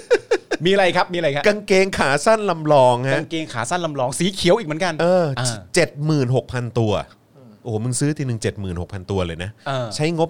27 ล้านบาทเหมือนกัน เออ เฉลี่ยแล้วนะฮะ ถ้าตามงบของกองทัพเนี่ยคือตัวละ 366 บาท กางเกงลำลอง กางเกงลำลองขาสั้น เออ แต่ในช้อปปีเนี่ยตัวละ 120 นะฮะถูกกว่าเกือบ 250 บาทอะ เออ หรือหนึ่งในสามอ่ะ อืม เออเว้ยเฮ้ยเออแสดงว่าแสดง เชี่ยอะไรของมึงเนี่ย หรือว่านี่เป็น H&M อันนี้คืออะไร เสื้อเชิ้ตจากคัตตอนออน หรือซาร่า Zara หรือเปล่า ซาร่าเมน กางเกงลำลองสีเขียว ครับผม ถูกกว่ากัน 200 กว่าบาท ถูกต้องครับผม เอ้ย รองเท้าจังเกิลบูทฮะ อ่า สามหมื่นเจ็ดพันสี่ร้อยคู่ อันนี้มีสิทธิ์แพงได้ใช่ไหม อ่าอันนี้เขาใช้งบถึง 64 ล้านบาทนะค อ่า รับนะฮะ กี่คู่นะ เกือบ กี่คู่นะ เกือบ65 ล้านบาท อ่า เอ่อทั้งหมดเนี่ยเอ่อที่สั่งมาคือ 37,000 คู่ อ่าน นะครับเฉลี่ยคู่ละ 1,700 บาท หู รองเท้าคู่ละ 1,700 เลยนะ อ่า นะฮะแต่ว่าถ้าในช้อปปีเนี่ยราคาคู่ละ 600 อ่า ถูกกว่า 1,132 บาท โอ้โห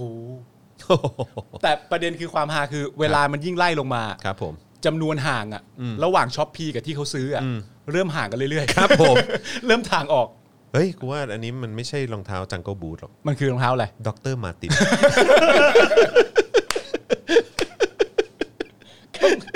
ต้องแพงอะ หรือว่าไอ้นี่วะไอ้เนี่ยไอ้รองเท้าแบบที่เป็นบูทบูทหน่อยอะที่ดัง ๆ อ่ะ มันยี่ห้ออะไรวะ Palladium เออพาราเดียมหรือเปล่าเออหรือว่าแบบไอ้อีกมันอีกแบรนด์หนึ่งมันชื่ออะไรวะ เรียก Caterpillar เรียกกำลังจะพูดพอดีเลย เออ คุณคุณพิมพ์พิมพ์เขาพิมพ์มาพอดีกูว่าใส่แล้วบินได้ ใส่แล้วบินได้ ใส่แล้วบินได้ ครับผมเออมันเบาเหลือเกิน หรือมันคือไอรอนแมนป่ะ ไม่ใช่ คุณใส่ปุ๊บเสร็จเรียบร้อยแล้วพอคุณกดปุ๊บมันก็ บินบินไปเที่ยวเลย ขึ้นได้เลยขึ้นได้เลย เอ เอ อ อเอ้ย มาอันนี้ดีกว่า อะไรอีกฮะ ผ้าเช็ดตัวฮะ เอ้ย สั่งมา 63,000 ผืน อ่า ใช้งบ 9.58 ล้านบาท อ่า เฉลี่ยผืนละ 150 บาท อ่าน นะครับแต่ในช้อปปีเนี่ยราคาผืนละร้อย ถูกกว่า ถูกกว่า 50 บาท อ่า อืมครับผม ผ้าขาวม้า อ่า 76,000 ผืน ครับ ใช้งบ 7.98 ล้านบาท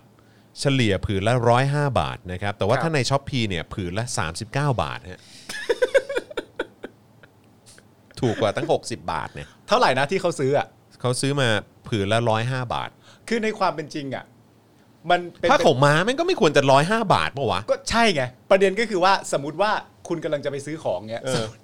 สมมติมีความจำเป็นอะไรในชีวิตคุณก็ไม่รู้นะที่คุณต้องการจะได้ผ้าขาวม้ามาก อืม ๆ แล้วคุณก็เดินไปที่ตลาดสักตลาดหนึ่งแล้วคุณก็ถามเขาว่า สมมุติคุณเป็นเป็นเป็นพ่อค้า อืม เท่าไหร่ฮะผ้าขาวม้าผืนนี้ แล้วคุณก็ตอบตามราคาที่ 105 บาท กูไม่เอา เออ จริงมันควรจะเป็นแค่นี้ หรือเปล่า คือไม่ คือบอกร้อยห้าบาทปุ๊บเนี่ย เออ ก็หุยแพ ง ใช่ไหม เออ มันไม่มีทางอ่ะ มันจะผ้าขาวม้าผืนละ ไม่มีทาง เออ แล้วมึงโอท็อปก็ได้ป่ะ เออ เออ อุดหนุนสินค้าไทยไหม เออ เออหรือว่าอะไรนี่สั่งจากจีนเหมือนกันหรือว่าอะไรเออครับผม ทำไมแพงแพง นี่ถุงเท้าต้านแบคทีเรียฮะ ถุงเท้าต้านแบคทีเรีย ใช่ครับผม1 0 0 0 0 0 คู่ อ่า ใช้งบ 8.4 ล้านบาท อืม เฉลี่ยคู่ละ 84 บาท อ่า แต่ถ้าในช้อปพีเนี่ยคู่ละ 35 บาทฮะ เอาแล้วไงล่ะ ถูกกว่า 50 บาทอะ เอออนี่คือครบอย่างเจ็ดอย่างยัง เหลือกางเกงในครับ อ่า 1 0 0 0 0 0 ตัว กางเกงในซื้อกันหนึ่งแสนตัว ใช้งบ 6.9 ล้านบาท อืม เฉลี่ยตัวละ 69 บาท อ่า นะฮะแต่ในช้อปพีตัวละ 34 บาท ถูกกว่าครึ่งหนึ่งเหมือนกัน ครับผม ไม่คือสิ่งที่ผมอยากรู้อย่างหนึ่งว่า ไอไอเซ็ตที่เขาสั่งมาทั้งหมดเนี่ย อืม ไม่ว่าจะเป็นเอ่อรองเท้าถุงเท้ากันแบคทีเรียกางเกงในอะไรต่างๆ นานาเนี่ย ทั้งหมดที่สั่งมาเนี่ยมันถูกใช้งานในจำนวนระยะเวลาเท่าไหร่อะ อืม ทั้งหมดเนี่ยมันมันถูกใช้ในต่อต่อ ตอน หง เกณฑ์อะเหรอ ต่อหนึ่งปีต่อสองเดือนต่ออะไรอ่ะนึกออกปะ ใช้กันแบบยาวๆเลยเปล่าวะ ในจำนวนทั้งหมดเนี่ยเหรอ เออ เพราะฉะนั้นเพราะฉะนั้นหมายถึงว่า คือคือเอาผมแค่อยากรู้เฉยๆว่าจำนวนน่ะคือเรารู้อยู่แล้วว่าราคาไม่ make sense อืม เดี๋ยวเราคุยกันเรื่องราคา อืม แต่สิ่งที่ผมอยากรู้ก็คือว่าจำนวนที่สั่งอ่ะ อืม มัน make sense ไหม อ๋อ จำนวนความเยอะของที่สั่งมัน make sense ไหม อืม เดี๋ยวราคาเรา ไม่ ว่า แล้วอัน กั นี่ น คือสั่งทุกปีนะ นั่นน่ะสิ เออ นึกออกปะ สั่งทุกปี จำจำนวนที่ต้องมีมากมายขนาดที่มัน make sense ไหมถ้าคำตอบคือ make sense ก็ได้ก็ make sense อืมอืม แต่ว่าที่อยากรู้คือแบบเหรอวะ อืม นี่คือจำนวนที่เขาต้องการจริงๆเหรอราคาเนี่ยราคานี่คุณไม่ต้องดิ้น อืม ราคาเนี่ยยังไงก็คุณก็พลาดอยู่แล้วแหละ อืม แต่อยากรู้ให้มันหนักกว่านั้นไปอีกว่าจำนวนที่ต้องมีมันมากมายขนาดนั้นเชียวเหรอวะ ใช่ เออ นั่นน่ะสิ ซึ่งสสวิโรจน์ก็กล่าวอีกนะครับ ว่าราคาที่รวบรวมมาแสดงทั้งหมดเนี่ยสะท้อนให้เห็นว่าโครงการเนี้ยจัดตั้งงบมา 150 ล้านบาทมันสูงเกินจริง อืม ถ้าหากซื้อสินค้าผ่านร้านค้าออนไลน์ ด้วยราคาขายปลีกเนี่ยจะใช้งบเพียง 59 ล้านบาท อืม นะฮะ ยิ่งซื้อเป็นแสนชิ้นเนี่ยก็น่าจะสามารถต่อรองราคาให้ได้ส่วนลดอีก 10% อืม นะครับซึ่งก็จะใช้งบเพียงแค่ 53 ล้านบาทเอง อืม จาก 150 ล้านเหลือ 53 ล้านอ่ะ เออ อ่าน นะฮะ สสวิโรจน์นะครับ ก็เลยขอเรียกร้องให้มีการปรับลดงบประมาณในส่วนนี้เพื่อรักษาผลประโยชน์ของประชาชน โดยขอให้ปรับลดลง 96 ล้านบาท อืม เนื่องจากงบประมาณที่ตั้งไว้ 3 เท่าของราคาขายปลีกเนี่ย อืม แล้วก็ตั้งคำถามไปถึงประยุทธ์ว่าตกลงแล้วเนี่ยถุงเท้าแล้วก็กางเกงในเนี่ยมีไว้ใส่หรือว่ามีไว้กิน ครับผม ใส่หรือแดกฮะ เออ เพราะว่าราคามันแพงเหลือเกิน ครับผม อ่า หลังจากการอภิปรายนะครับ สสวิโรธนะฮะก็ได้บอกว่ามีหนึ่งเอ่อได้มีหนึ่งในผู้ที่เคยเป็นทหารเกณฑ์ออกมายืนยันนะครับ อืม ว่าชุดทุกอย่างที่สสวิโรธพูดมานั้นน่ะ อืม หักจากเงินเดือนของพลทหารทั้งหมดนะฮะ ทั้งหมดเหรอ เออ เฮ้ย เพราะฉะนั้นก็แปลว่างบที่เราจ่ายออกไปอ่ะไอ้ร้อยห้าสิบล้านเนี่ย เออ มันก็ไม่ได้มาเพื่อซื้อของอะดิ ใช่ เพราะท้ายสุดก็โดนหักจากเงินเดือนของพลทหาร เพราะว่าในความเป็นจริงอย่างนั้นก็ไม่ต้องหักสิ เออ มันจะหักทำไมอ่ะ ใช่ ก็ร้อยห้าสิบล้านเป็นการตั้งงบมาอยู่แล้ว เออ หรือว่าจริง ๆ หักแล้วเพิ่มจากร้อยห้าสิบล้านไปอีก ต้องการมากมายขนาดนั้นเลยเหรอ ไม่แล้วหักอ่ะ เออ แล้วหักไปไหน เออ เงินไปไหน เออ เงินเป็นในเมื่อสมมติว่า 150 ล้านพออยู่แล้ว เออ แล้วที่หักจากทหารเกณฑ์ เพื่ออะไร ที่ อะ ที่ที่จะเป็นเงินเดือน ใช่ ประจำไปอีกเนี่ย แล้วมันหายไปไหนอะ หายไปไหนวะ เออ เข้ากระเป๋าใคร เออ ใครได้ไป you get what you pay ป่ะ มีคุณจักรีนะฮะ ออก ครั มา บ บอกว่านายกถแถลงครับ ไปย้อนดูทีไม่แน่ใจว่าถแถลงเรื่องเรื่องนี้ เรื่องอะไร ตหรือเปล่า ฮะเรื่องอะไร เดี๋ยวบอกมาหน่อยถแถลงถแถลงเรื่องเรื่องเสื้อผ้าโดยตรงเลยหรือ ผม เปล่า ว่าไม่น่าใช่อะเออ นะฮะ นายกแม่ง เออ คือฟังรู้เรื่องหรือเปล่านั่นก็อีกเรื่องหนึ่ง คุณ MS 2 5 3บอกว่าไอ้ที่ชุดที่เขาให้มาเนี่ยคือใส่ทีเดียวยันปลดประจำการ ผมโดนมาแล้ว คุณ ms 2 5 3บอกนะครับ อ๋อ นะฮะ เออ ก็คือชุดทั้งหมดเนี้ย เออ ที่ร่ายมาเนี่ย ก็คืออ ม ใส่ยาวจนปลดประจำการ เออ นะครับ คุณอริยาบอกว่า อริยะนะฮะ บอกว่าหักจริงครับ เออ หักมาตลอดทุกยุคทุกสมัยฮะ คุณ อืม ผมชื่อพีนัทบอกมา เออ นะครับเพราะฉะนั้นก็คงเป็นอย่างที่บอกก็คือถ้าเขาเออของงบทุกปีปีละ 150 ล้านนะ สมมุติ อืม ว่าฟันธงว่าเขา 150 ล้านแบบนี้ทุกปีนะ เออ ก็แปลว่ามันก็มีการหักเงินอีก 150 ล้านน่ะ เออ จากเงินเดือนของพลทหารน่ะ เออไปอีก ทุกปี อยู่ไหนก็ไม่ ซึ่ง รู้ 150 ล้านนั้นน่ะไปเข้ากระเป๋าใคร เออ ไม่ได้เข้าไม่ได้คืนกลับเข้าสู่แบบไอ้ เอ่อกระทรวงการคลังอะ เออ แน่ แล้วก็ไม่ได้จะได้จำนวนเสื้อผ้าที่มากขึ้นด้วย ใช่ เพราะจำนวนเสื้อผ้าเซ็ต ๆ ไว้แล้ว เออไม่มีทาง เงินหาย เงินหายไปไหน เงินหายไปแล้วแล้ว ร้อยห้าสิบล้านครับ โอ้โหแจ๋วจริง แม่งเป็นหน่วยงานแห่งแห่งหลุมดำจริงๆนะ ๆเอาหายไง แม่งสูบสูบสูบจริง ๆอะ สูบแล้วหายตรวจ สูบ ไม่ แล้ว ได้ หายตรวจไม่ได้ แจ๋วจริง แม่งคือแบบเออหน่วยงานสถาบันมาเฟียจริงๆว่ะ ไม่แต่ที่บอกไปไงผมถึงถามที่เราคุยกันครั้งที่แล้วไงที่แบบว่า แต่คือต้องยอมรับกันเลยนะว่า อันนี้คือการอภิปรายจากคุณวิโรธใช่ไหม ใช่ครับ เออซึ่งต้องยอมรับตามตรงเลยนะว่าคุณวิโรจน์เนี่ยเป็นคนที่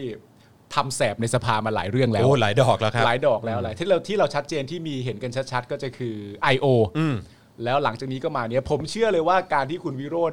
อภิปรายในสภาเรื่องเนี้ยเป็นไปได้สูงมากเลยว่าน่าจะเป็นเรื่องที่ทางรัฐบาล ไม่ได้ตั้งรับอ่ะ อืม ไม่ได้ตั้งรับว่าจะมาโดนเรื่องนี้อะ อืม ไม่ได้ตั้งรับว่าจะมาโดนราคาที่ซื้อ แล้วมีจำนวนราคาทั้งหมด รวมทั้งจำนวนสินค้าที่ซื้อมา ใช่ แล้วเอามาเทียบกับช้อปปี้อะ อืม ว่ามันใช้อะไรต่างๆนานาไปไปเท่าไหร่บ้างอะไรเงี้ย ใช่ ผมเชื่อว่าเขาไม่ทัน เพราะว่า เพราะว่าอันเนี้ยคือชวนคุยก็คือว่าผมเห็นมันอยู่ในสองเหตุการณ์ที่ที่ทางฝั่งรัฐบาลตั้งรับไม่ทัน อืม เนี่ยน่าจะเป็นครั้งที่สาม ครับ ครั้งแรกเนี่ยน่าจะเป็นเหตุการณ์ I.O. ใช่ และครั้งที่สองเอ้ยครัครั้งแรกน่าจะเป็นเหตุการณ์ที่คุณช่ออภิปรายนอกสภา อ๋อไอ้วัน MDB ใช่ เออวัน MDB แล้วเพราะว่าสิ่งสิ่งที่ผมสังเกตก็คือว่าเอ้ยรายการมึงสงวนคำว่าสลิมไหมหรือเราใช้ได้ อ๋อใช้ได้ฮะ เต็มที่เลยฮะครับผม เพราะเพราะผมเห็นคุณเคยสัมภาษณ์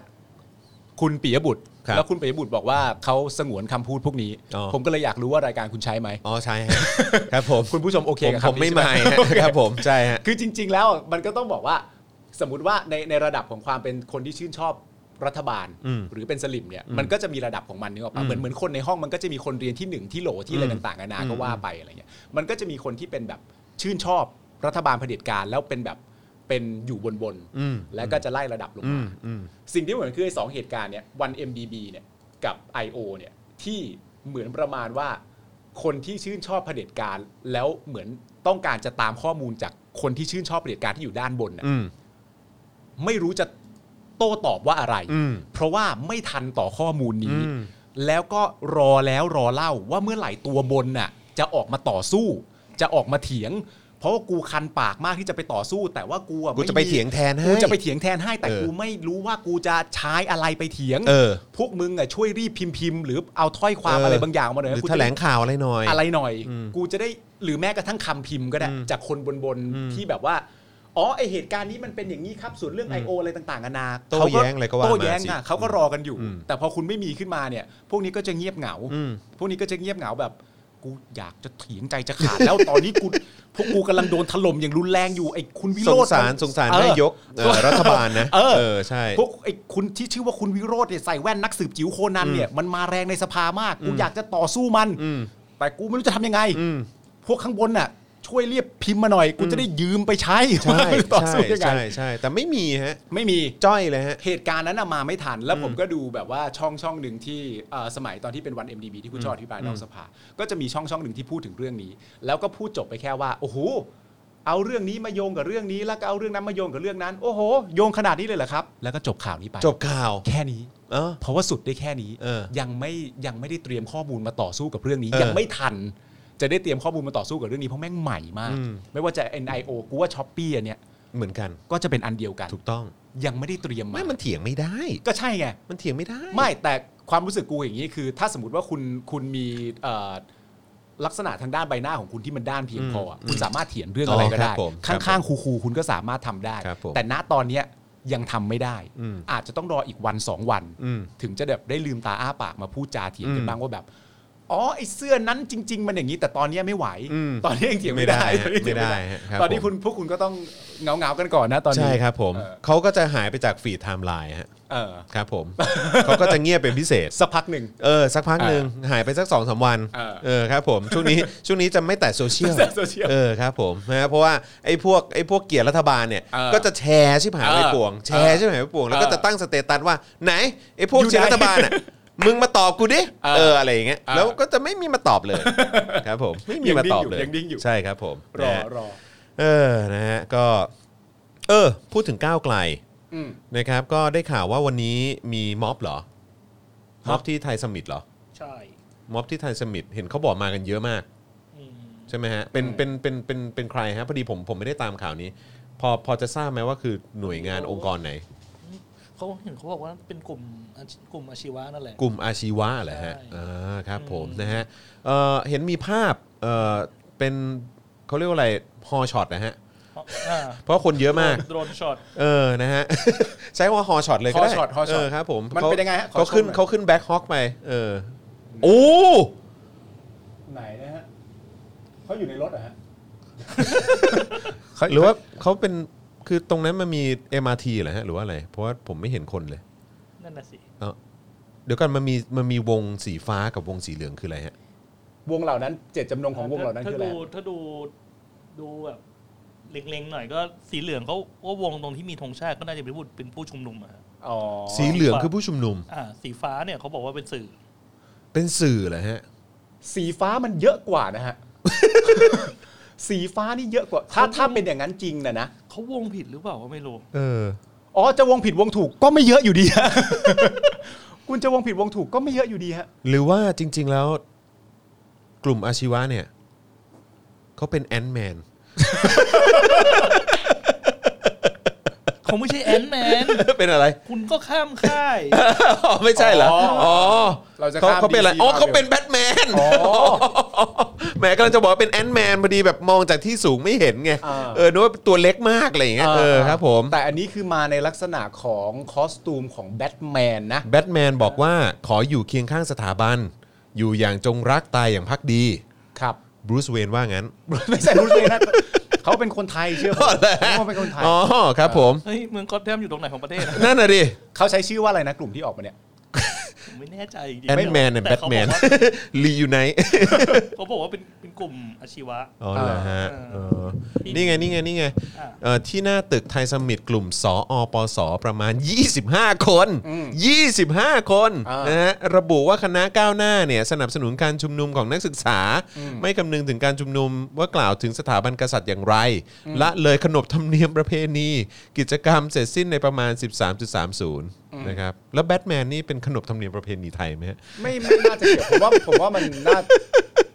ผมว่ามันน่าจะแสดงออกถึงความยุติธรรม อ๋อเหรอฮะ ครับผมเป็นคอสตูมที่แสดงออกถึงความยุติธรรม แล้วก็ต่อสู้ถึงแม้ ว่าจะอยู่ในมุมมืดของสังคมก็ตาม ก็ต่อสู้ ประยุทธ์ ประยุทธ์ ประยุทธ์จันทร์โอชา ผมรักคุณ ประยุทธ์จันทร์โอชา ผมรักคุณ โอ้โหโอ้ยเหี้ยนี่คุณเนิร์ดโนบิตะบอกว่าอะไรแบทแมนกูแต่งเต็มแต่เสือกมากันแค่นี้ เอ้ย คุณต้องเข้าใจในประเด็นนี้ก่อนว่าถ้ามีแบทแมนมาแล้วเนี่ย ครับผม คุณไม่ต้องมาเยอะก็ได้ อ่า เพราะว่าแค่แบทแมนคนเดียวเนี่ยมันก็แสดงออกได้อย่างท่วมท้นแล้ว เข้าใจไหมฮะ ผมแค่คนเดียว แต่ปกป้อง ก็แทมทั้งเมือง แทบ ได้ ทั้งเมือง เออ ปกป้องสถาบัน ก็คือจริง ๆ ก็คือสม ผม ม ติว่า บรูซเวน สมมุติว่าตัวเลขเป็นอย่างที่เขาบอกจริงๆ ก็คือว่า 25 คนเนี้ย ครับ เอ่อไม่เห็นด้วยกับพักก้าวไกล อืม ที่เอ่อเหมือน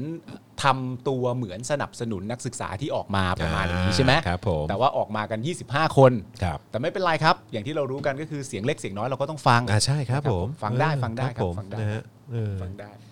แต่ผมแนะนำจริง ๆ นะ ครับ ไม่ต้องใส่แบทแมน นั่นดิ คือมันเหมือนจะดึง แต่ว่าเออก็ต้องไปตีความมานะว่าจริง ๆ แล้วแบทแมนเป็นเป็นเป็นเป็นสัญลักษณ์ตัวแทนของอะไรได้บ้าง อืม เขาอาจจะมีความคิดเร็วของเขาที่แบบว่า อะไร เรา วะ ไม่เข้าใจกัน พยายามนึกอยู่ สัญลักษณ์ของการต่อสู้ ต่อสู้อะไรเงี้ยหร เพื่อปกป้องความยุติธรรมถึ ครับงแม้ ผม ว่าในบางครั้งก็อาจจะไม่ถูกคันลองของกฎหมายอ่า ผมรู้แล้วว่าอะไรทำไมเขาถึงใส่ชุดแบทแมนมา เพราะว่า เพราะเขาไม่อยากให้คนเห็นว่าเขาเป็นใคร เขาอายที่เขามาร่วมการชุมนุมนี้ แค่นั้นเอง เหรอ เฮ้ยแต่ภายใต้นั้นเขาอาจจะเป็นเจ้าของเวนเอ็นเตอร์ไพรส์ ก็ได้ ผมว่าเขาน่าจะอายที่แบบว่า อ่า โอ้ยเฮียมายี่ห้าคน ด้วย โอ้โห อันนี้ก็ดี เ นะฮะไม่ไม่ ครับ ทราบผว่าม ชื่ออะไรแต่เขาพิมพ์ขึ้นมาว่าเหมือนประมาณว่าที่เขาแต่งเป็นขาวๆเพราะอาจจะอยากกินกล้วยก็ได้ โอ้ยถ้าอยากกินกล้วยต้องไปอยู่ในสภาฮะ ครับผม ครับผมนะฮะ ตึง แบะ ตื้อดึงตื้อดึง ตึงตึงตึงตึงตึงตึงตึงตึง อ๋อแบทแมนคือคุณคุณ อะไร ณดงป่ะฮะ อ่าฮะ บอกแบทแมนก็คือสารเตี้ย อ๋อสารเตี้ยอ๋อ ต่อสู้เพื่อความยุติธรรม หุ้ยงั้นพูดเรื่องสารเตี้ยต้องพูดเรื่องนี้ พูดเรื่อง ปูเข็ม อ้าวละฮะ มา โอ้โหครับผ โอ้ ม โห ผู้กองปูเข็มค ส รับ มเป็นพิธีกรของจริง ครับผม สุดยอด นะฮะโคตรแบบโคตรเชื่อมโยงอะ ดึงเข้าสวย ออครับผมนะฮะ อ่า ผู้กองปูเข็มครับนะฮะสรุปว่าคือวันก่อนเขาโดนกระทืบนะฮะ อืม อาการปางตาย ครับ นะครับซึ่งก็เอ่อก่อให้เกิดความคิดเห็นที่แบบแตกต่างกันไปในสังคม อืม นะครับนะฮะก็ทีแรกก็คาดกันว่าน่าจะเป็นเพราะว่าไปไปไปชี้เป้าตู้สล็อตปะ อืม ตู้ตู้ม้าหรือสักอย่าง สักอย่าง ใช่ไหมแล้วก็เขาก็เลยคิดว่าเอออาจจะโดนกระทืบเพราะว่าเพราะว่าไปไปเปิดโปง อืม ไปตะเอาตำรวจไปจับ อืม เออคนเขาก็เสียผลประโยชน์อะ อ่า ไรอย่างเงี้ยนะครับซึ่งก็มีทั้งคนที่สะใจที่เอ่อผู้กองปูเข็มเนี่ยโดนกระทืบ อืม แล้วก็มีฝั่งที่เป็นประชาธิปไตยเหมือนกันที่สนับสนุนประชาธิปไตย แล้วก็โดนผู้กองปูเข็มเนี่ย อืม เอ่อใช้คำว่ารังควานเลยแหละ อ่า เออใน อ่า ช่วงหลายปีที่ผ่านมาเนี่ย อืม ก็ออกมาปกป้อง อืม ผู้กองปูเข็มด้วยเหมือนกันบอกว่าเอ เอ อ อ เหตุการณ์แบบนี้ไม่ควรเกิดขึ้นนะ เออ เอออย่างไรก็ตาม อื นะ ม ไม่ไม่ว่าจะมีความเห็นทางการเมือง แตกต่าต่างงกัน โอเค อย่างไรก็ตามเนี่ย เออ ก็ไม่ควรจะเกิดเหตุแบบนี้ เพราะมันก็ เออ ถือว่าเป็นอาชญากรรม ถูกต้องเมื่อผิดมันต้องผิดซะก่อน ใช่ อ่า ใช่นะครับก็อ่ะโอเคมันก็เกิดดราม่าในในโซเชียลมีเดียก็ว่ากันไป อืม นะครับนะแต่ว่าแฟกต์ก็คือผู้กองปูเข็มโดนกระทืบอาการบางตายนะครับนะฮะแต่ว่าล่าสุดเนี่ยนะครับก็คือคนร้าย 5 คนที่เขารุมกระทืบผู้กองปูเข็มเนี่ย เออ นะครับเอ่อได้เข้ามอบตัวครับ เออ แล้วก็บอกว่าจริง ๆ แล้วเนี่ยเออที่ไปกระทืบเนี่ยไม่ได้เกี่ยวข้องกับเรื่องของตู้สล็อตนะ อืม แต่บอกว่าเพราะไม่พอใจที่ขับรถปาดหน้าครับ อ่า อืม ก็คือคนละเหตุการณ์กันเลย ใช่อือฮึ ไปปาดหน้ากันตั้งแต่เมื่อไหร่ฮะ คือเขาบอกว่าเหตุการณ์ก่อนถูกรุมทำร้ายนั้นเนี่ยกลุ่มผู้ต้องหาซึ่งเป็นคนงานทำงานในโรงงาน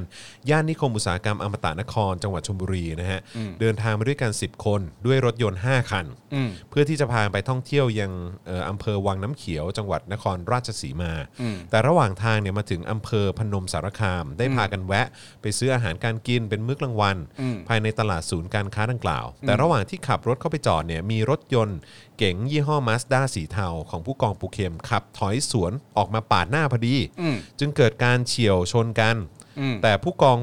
เอ่อแต่ผู้กองปูเข็มเนี่ยได้พยายามรีบขับรถออกไป อืม คืออะไรอะชนแล้วหนีเหรอ ชนแล้วหนี เออนะฮะ ชนปะคือเฉียวชนกันเลย ขาบอ ใช่ ก ไหม เฉียวชน อ่า เออนะครับ โดยที่ไม่ได้หยุดพูดคุยกันก่อน อืม จึงทำให้กลุ่มวัยรุ่น คือนายโสพลวิทย์เนี่ย ซึ่งเป็นคนขับรถยนต์กระบะคันที่ถูกเฉียว ได้ขับรถไล่ติดตามไป อืม นะฮะ ขณะที่ผู้กองปูเข็มได้พยายามขับรถหลบหนี และเข้าไปยังในซอยตัน อืม โอ้โห เข้าไปในซอยตันด้วย นะฮะ จนถูกกลุ่มวัยรุ่นที่ไล่ติดตาม รุมทำร้ายทุบตีด้วยท่อนไม้ยูคาลิยูคาลิปตัส ในที่พักคนงานก่อสร้างบริเวณนั้น โอ้ อื โห ม ระบุไม้เลย อืม จนแขนขวาหักและหมดสติไป แต่หลังจากก่อเหตุแล้วกลุ่มผู้ก่อเหตุได้รู้สึกสำนึกผิด จึงได้นำร่าง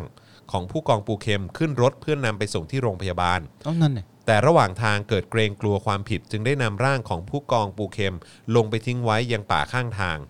ริมเส้นทางหัวกระพี้เกาะไม้แดงดังกล่าว เออ นะครับ อืม ก็สรุปว่าก็ไม่ใช่ตามที่เขาบอกนะ ตามที่เขาบอกก็ไม่ตรที่เขางบอก ไม่ตรงกับที่กระแส ไม่ได้ ข่าวมาตอนแรก เตามที่แบบว่าคคาดเอาไว้อะไรเงี้ย อืม เออครับผม แต่แต่นั่ น มันเหมือนว่า มันเหมือนว่า สมมติว่าคือไม่ว่าจะเป็นอันแรกอะ ครับ หรือว่าเป็นอันที่คุณอธิบายอะ อืม ก็ไม่ได้ไง ครับผม ประเด็นคือก็ไม่ได้ไง คือมันก็มันก็ไม่ถูกที่ไปกระทืบเขาอ่ะ มันก็มันก็มันทำร้ายร่างกายกันไม่ได้อยู่แล้วนะ อืม มันมันอืม แต่ว่าถ้าถ้าเป็นแต่ว่า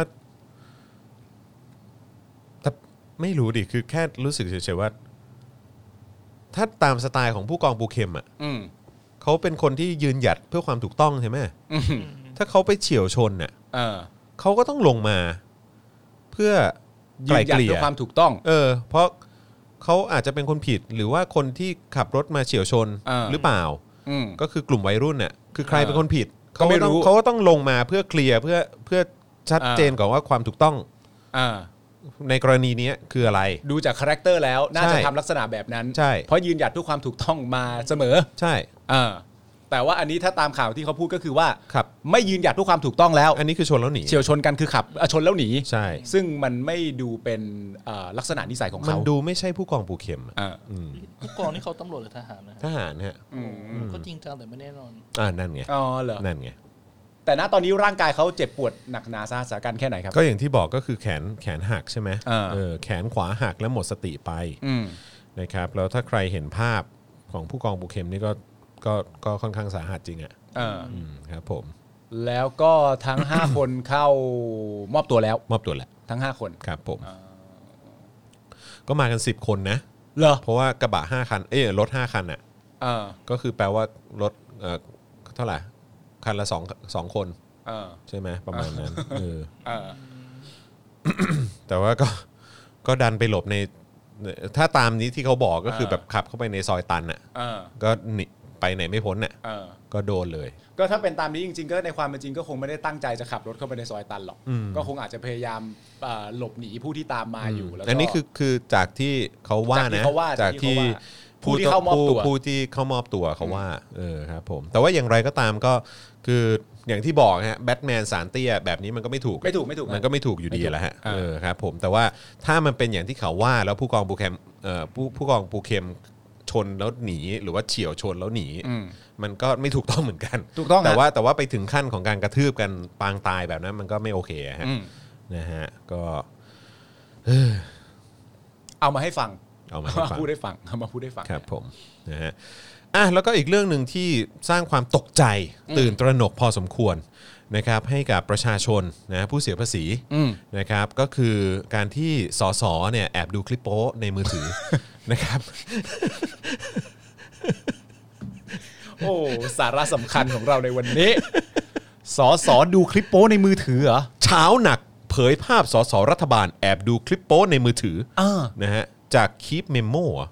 คีปเมมโมคืออะไรวะ คืออะไรวะ เออคืออะไรวะคีปเมมโม คลิปเมมโม ระหว่างประชุมสภาผู้แทนราษฎร เออ ในการถกงบ 64 เออ อืมอ๋อเมื่อวานแน่เลย ว่า ตั้งตอนที่คุณวิโรธกำลังนั่นอยู่หรือเปล่าก ำลังกำลังช้อปปี้อยู่ เออกำลังช้อปปี้ อ่า อยู่นะฮะนี่ก็ดู คือ ไง มึงจะบอกว่าเขาเข้าผิดเว็บเหรอ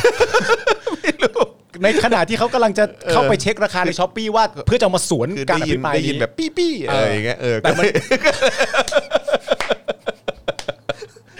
เห็นอะไรปี้ปี้ๆก็เลยแบบว่าเออแบบ อ๋อเหมือนเหมือนตอนแรกสมมติว่านั่ง ครั นั่ บ งอ ผม ยู่แต่ไม่ได้ตั้งใจฟัง ครับผม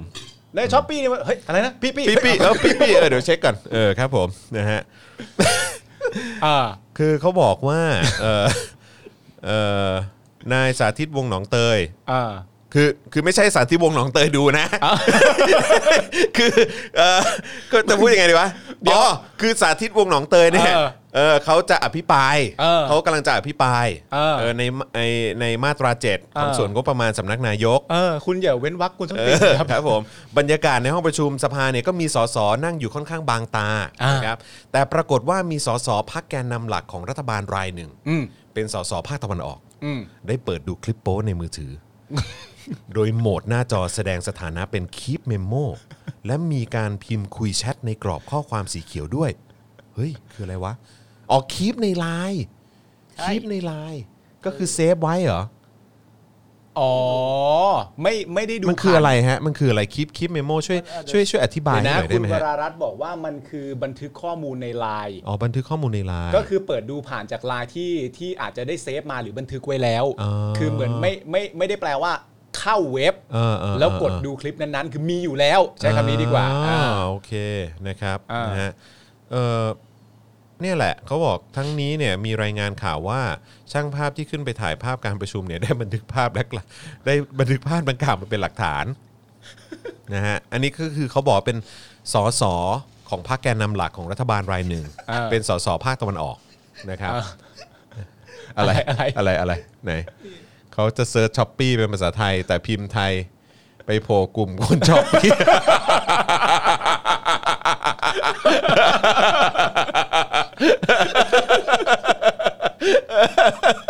โอ้โหโอ้โห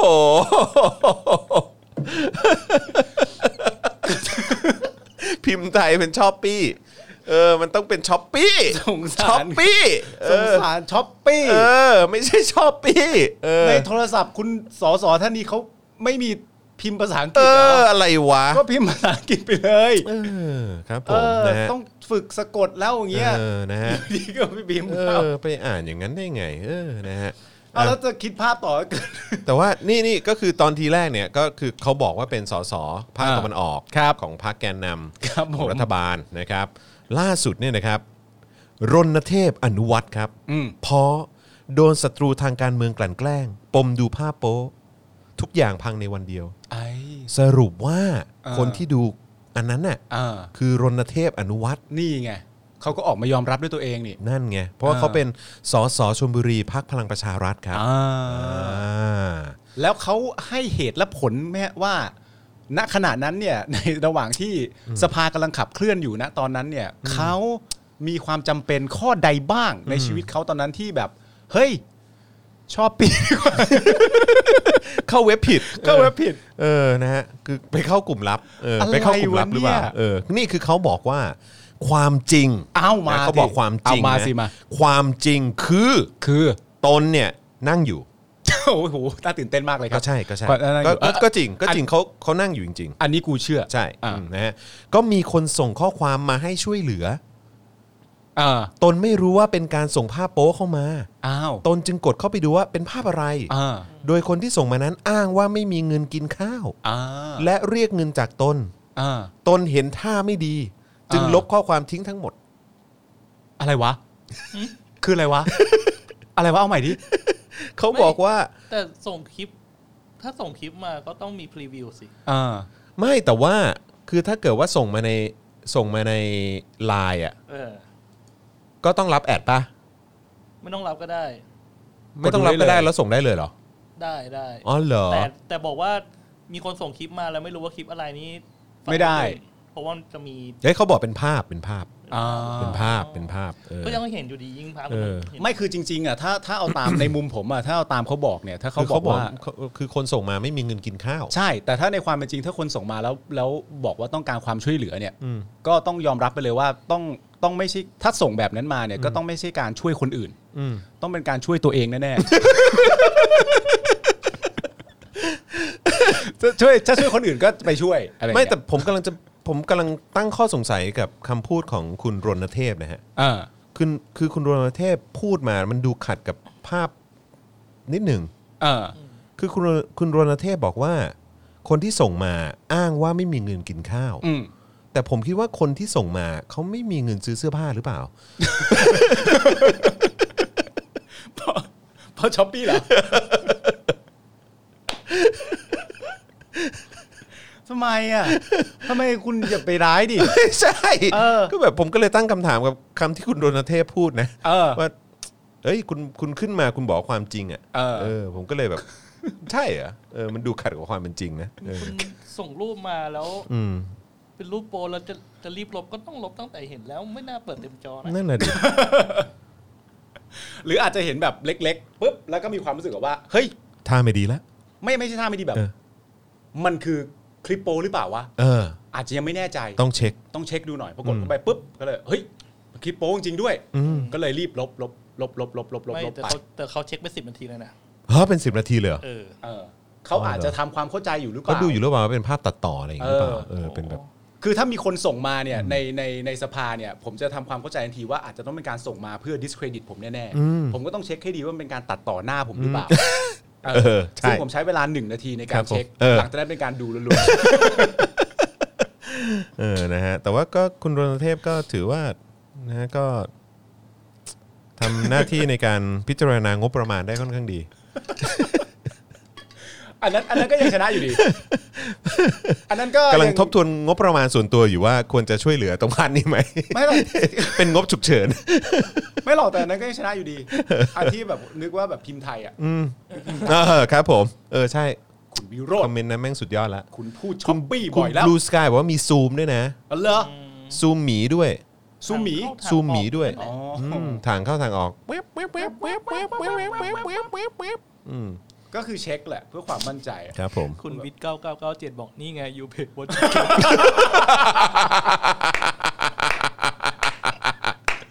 you pay what you get you get what you pay ยูเก็ตวัดยูเพดีวะยูเก็ตวัดยูเพดีวะ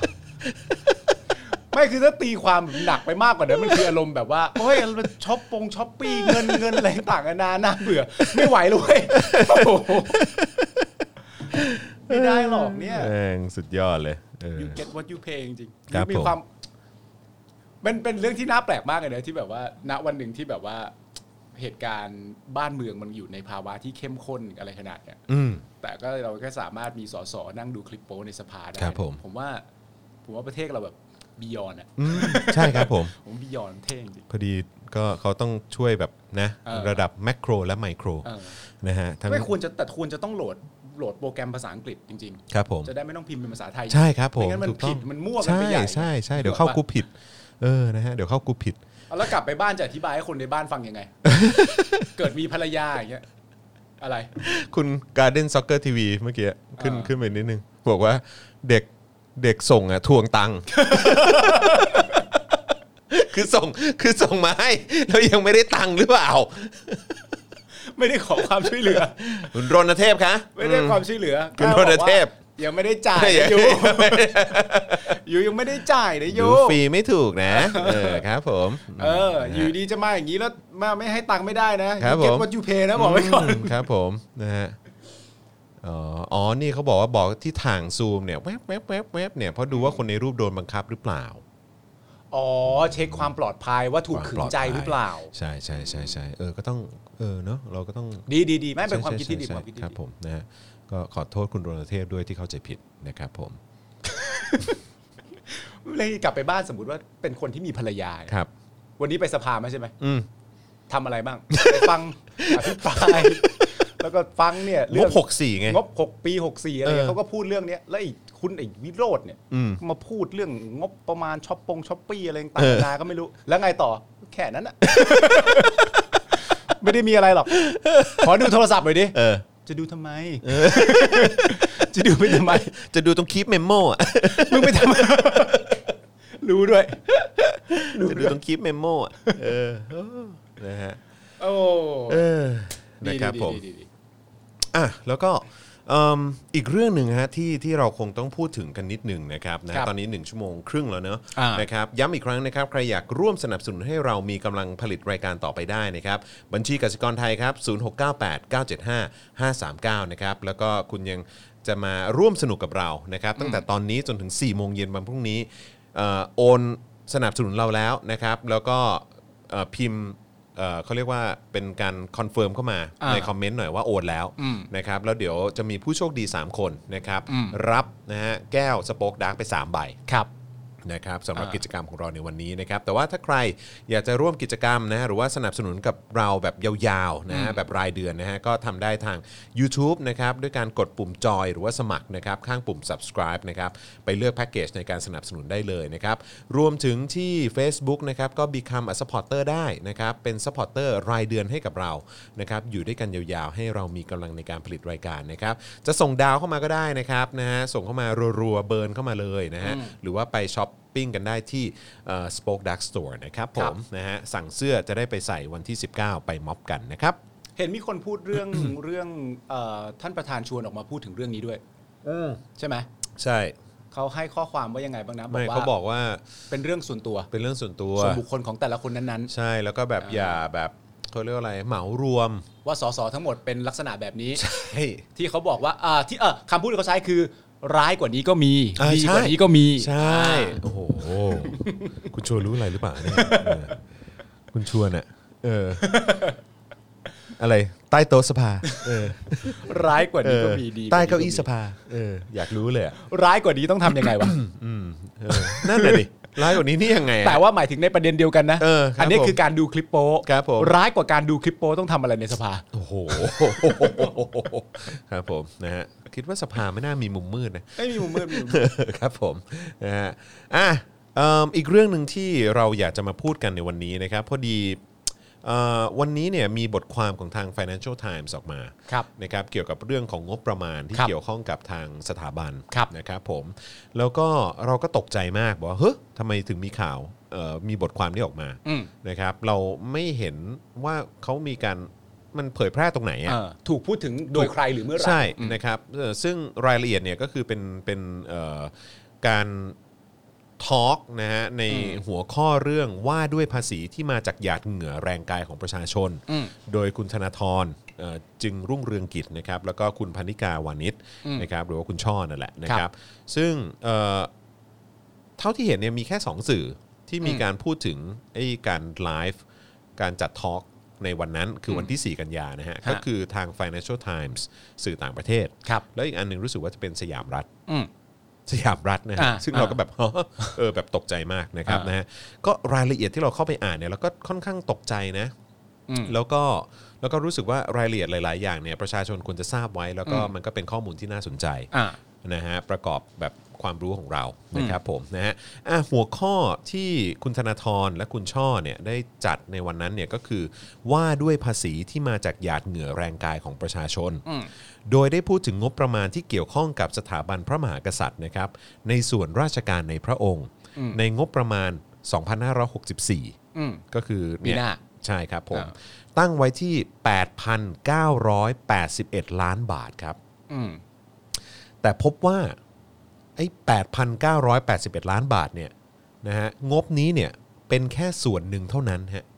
อืม เป็นแค่ส่วนหนึ่งเท่านั้น ไม่ใช่ทั้งหมด ไม่ใช่ทั้งหมดครับ อ่า นะฮะเพราะเมื่อดูรายละเอียดนะครับแล้วก็พบว่างบประมาณปี 64เนี่ยมีการตั้งงบประมาณ การใช้จ่ายเกี่ยวกับสถาบันทั้งหมด อืม เมื่อสักครู่นี้ 8,900นะ ฮะ ทั้งหมดเนี่ย37,228 ล้านบาท เออเพิ่มอีก ใช่ เยอะพอสมควรเลยทีเดียว ใช่ครับผม อ่าน นะฮะแบ่งเป็นรายจ่ายนะครับโดยตรง 2,309 ล้านบาท อืม และรายจ่ายโดยอ้อม 16,919 ล้านบาท ฮะ โดยงบเนี่ยเพิ่มขึ้นกว่า 25%จากงบประมาณที่เกี่ยวข้องกับสถาบันพระมหากษัตริย์ในปี 63 อ่า นะครับคือปี 63เนี่ยตั้งไว้ 29,000 ล้านบาท อ่าฮะ แต่ว่าในเอ่อปี 64เนี่ยตั้งไว้ 37,000 อ่า นะฮะล้านบาทนะ อืม ครับผมนะฮะ ซึ่งที่อ่านเหมือน เหมือนว่าเอ่อตามปีถ้าถอยกลับไปก็เหมือนเยอะขึ้นมาเรื่อยๆด้วย 25%นะ อ่า เออเยอะขึ้นมา 25% อ่า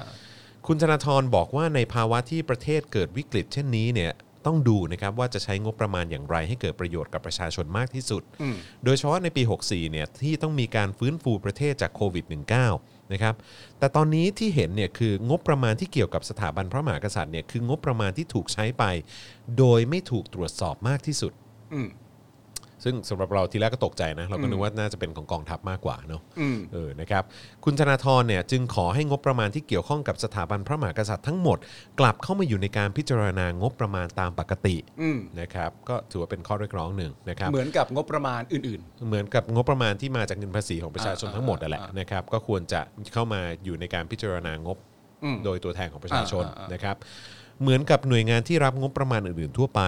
เพราะถ้าการใช้งบประมาณส่วนนี้เนี่ยเป็นไปโดยไม่ผ่านการตรวจสอบ ก็จะทำให้ประชาชนเกิดความสงสัย และหากมีผู้แอบอ้างใช้งบในนามของพระมหากษัตริย์เนี่ยนำไปใช้ในทางเสียหายเนี่ยก็อาจจะส่งผลต่อพระเกียรติยศของสถาบันพระมหากษัตริย์ด้วย อืม นะครับ คุณธนาธรเนี่ยยกตัวอย่างเรื่องการใช้งบโดยไม่มีการตรวจสอบครับ เช่น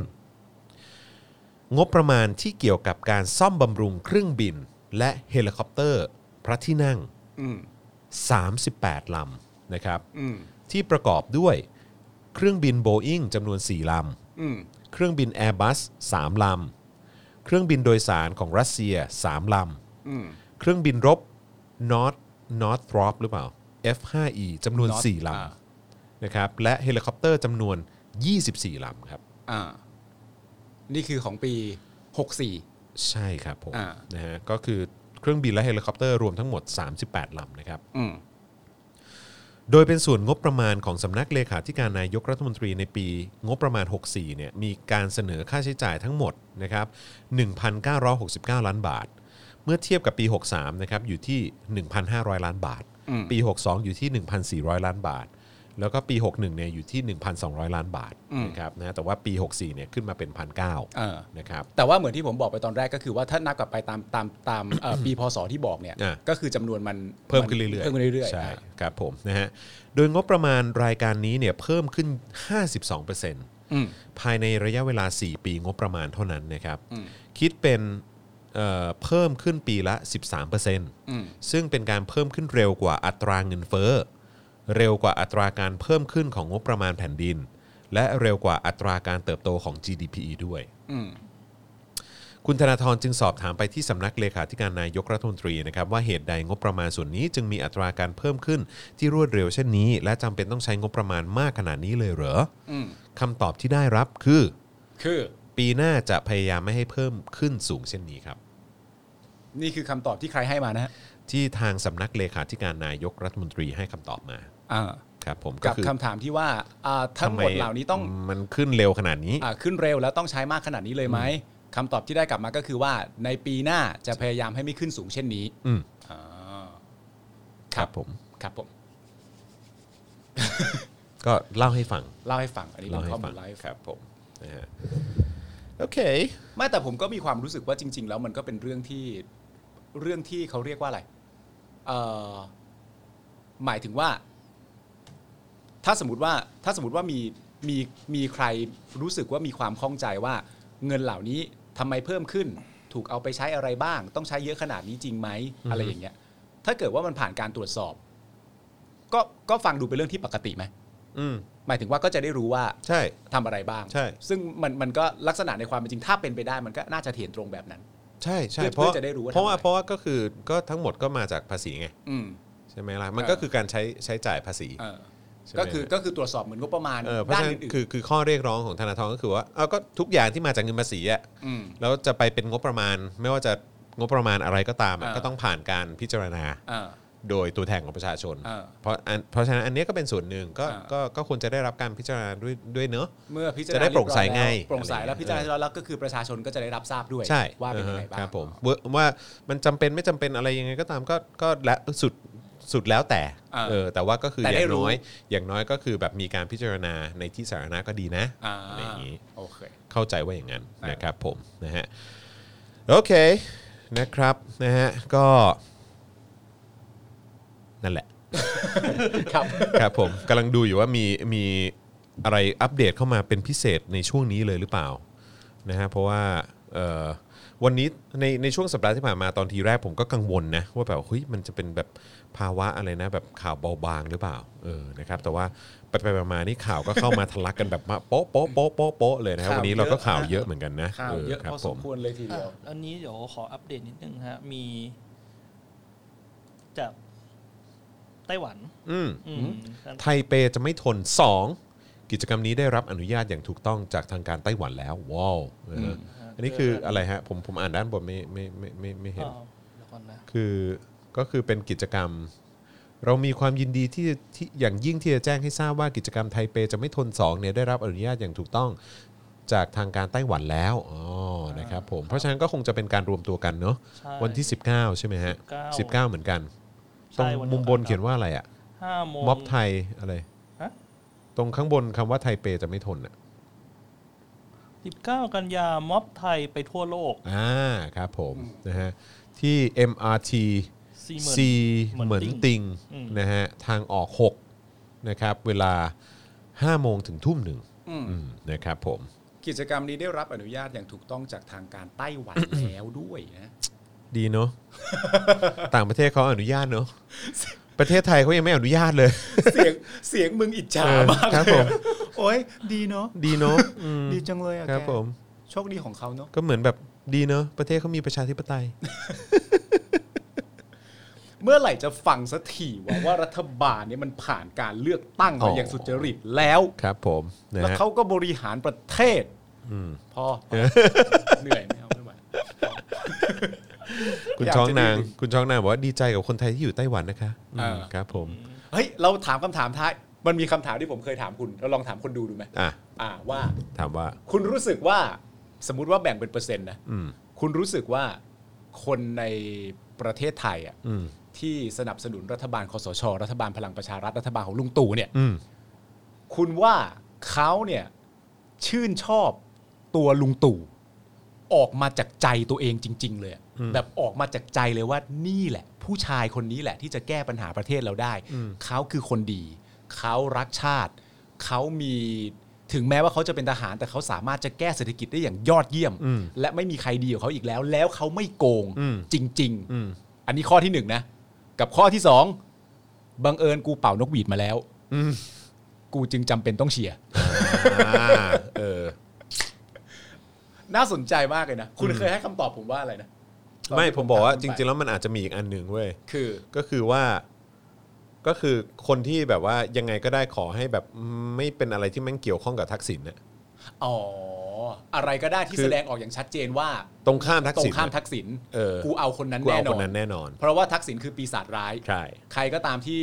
ไม่ได้เป็นทักษิณหรือ หรือแสดงท่าทีไม่ไม่ชอบใจปีศาจร้าย อืม กูเอาคนนั้นไว้ก่อน กูว่ากูว่ามันน่าจะเป็นตรงพอยนั้น อ๋อเหรอ เอออันนั้นอันนั้นคือความรู้สึกกูนะ อ่า เพราะว่าเพราะว่าก็คือคนที่เป่านกหวีดก็เป็นส่วนหนึ่งที่ที่ไม่เอาทักษิณ อ่า หรือไม่เอาอะไรที่เป็นระบอบทักษิณอะไรอย่างเงี้ยที่ อ่า เกี่ยวข้องกับทักษิณเนี่ย อ่า ยิ่งรักษณ์ก็น้องใช่ไหมเออ อ่า หรือหรือเพื่อไทยหรืออะไรก็ตามแม่งก็แบบเกี่ยวข้อง มา อะ จาก รอง ไท เงี้ ยรักไทยนั้นนู่นนี่ ใช่ อะไรต่างๆกันา ใช่ นะแม้แต่ ใช่ พักอนาคตใหม่เขาก็เคลมว่ามาอย่างนี้อีกอยู่ดีใช่อะไรอย่างเงี้ย อ่า เออแล้วก็บอกว่าเอ่อธนาธรก็แบบแบบมีทักษิณเป็นคนปลุกปั้นอะไรเงี้ย เข้าใจป่ะเอออะไรเงี้ย เม แม่ น ง เทอร์เหรอ เออ อ๋อเมนเทอร์ เออแม่งก็เลยแบบสำสำหรับกูกูกูว่ามันเป็นช้อยที่สาม อ่า เออเออแต่ว่าก็อยากรู้เหมือนกัน แต่ว่าในความเป็นจริงแล้วอะถ้ามันเป็นช้อยที่ 3 จริงๆอะ อืม มันก็คงจะมีความรู้สึกเหมือนกันนะว่าในความเป็นจริงมันเป็นเรื่องที่น่าระเหียใจมากเลยนะ อืม ว่าจริง ๆ แล้วคุณไม่ได้สนเลยอะ ใช่ คุณไม่ได้สนเลยว่าคนคนนี้จะเป็นใคร อืม หรือหรือเขาเป็นยังไง หรือฝีไม้ลายมือความสามารถในการดูแลประเทศชาติมันดีแค่ไหน คุณสนเรื่องอื่น completely โดย ใช่ สิ้นเชิงเลยอะ ใช่ แม่งก็เศร้านะเว้ย อืม นึกออกไหมมันก็แบบอะเชี่ยอะไรวะคือไม่สามารถ ไม่แต่ถ้าเป็นข้อสามจริงเขาสงสัยอีกนะ อืม ว่า ว่าไม่เอาทักษิณ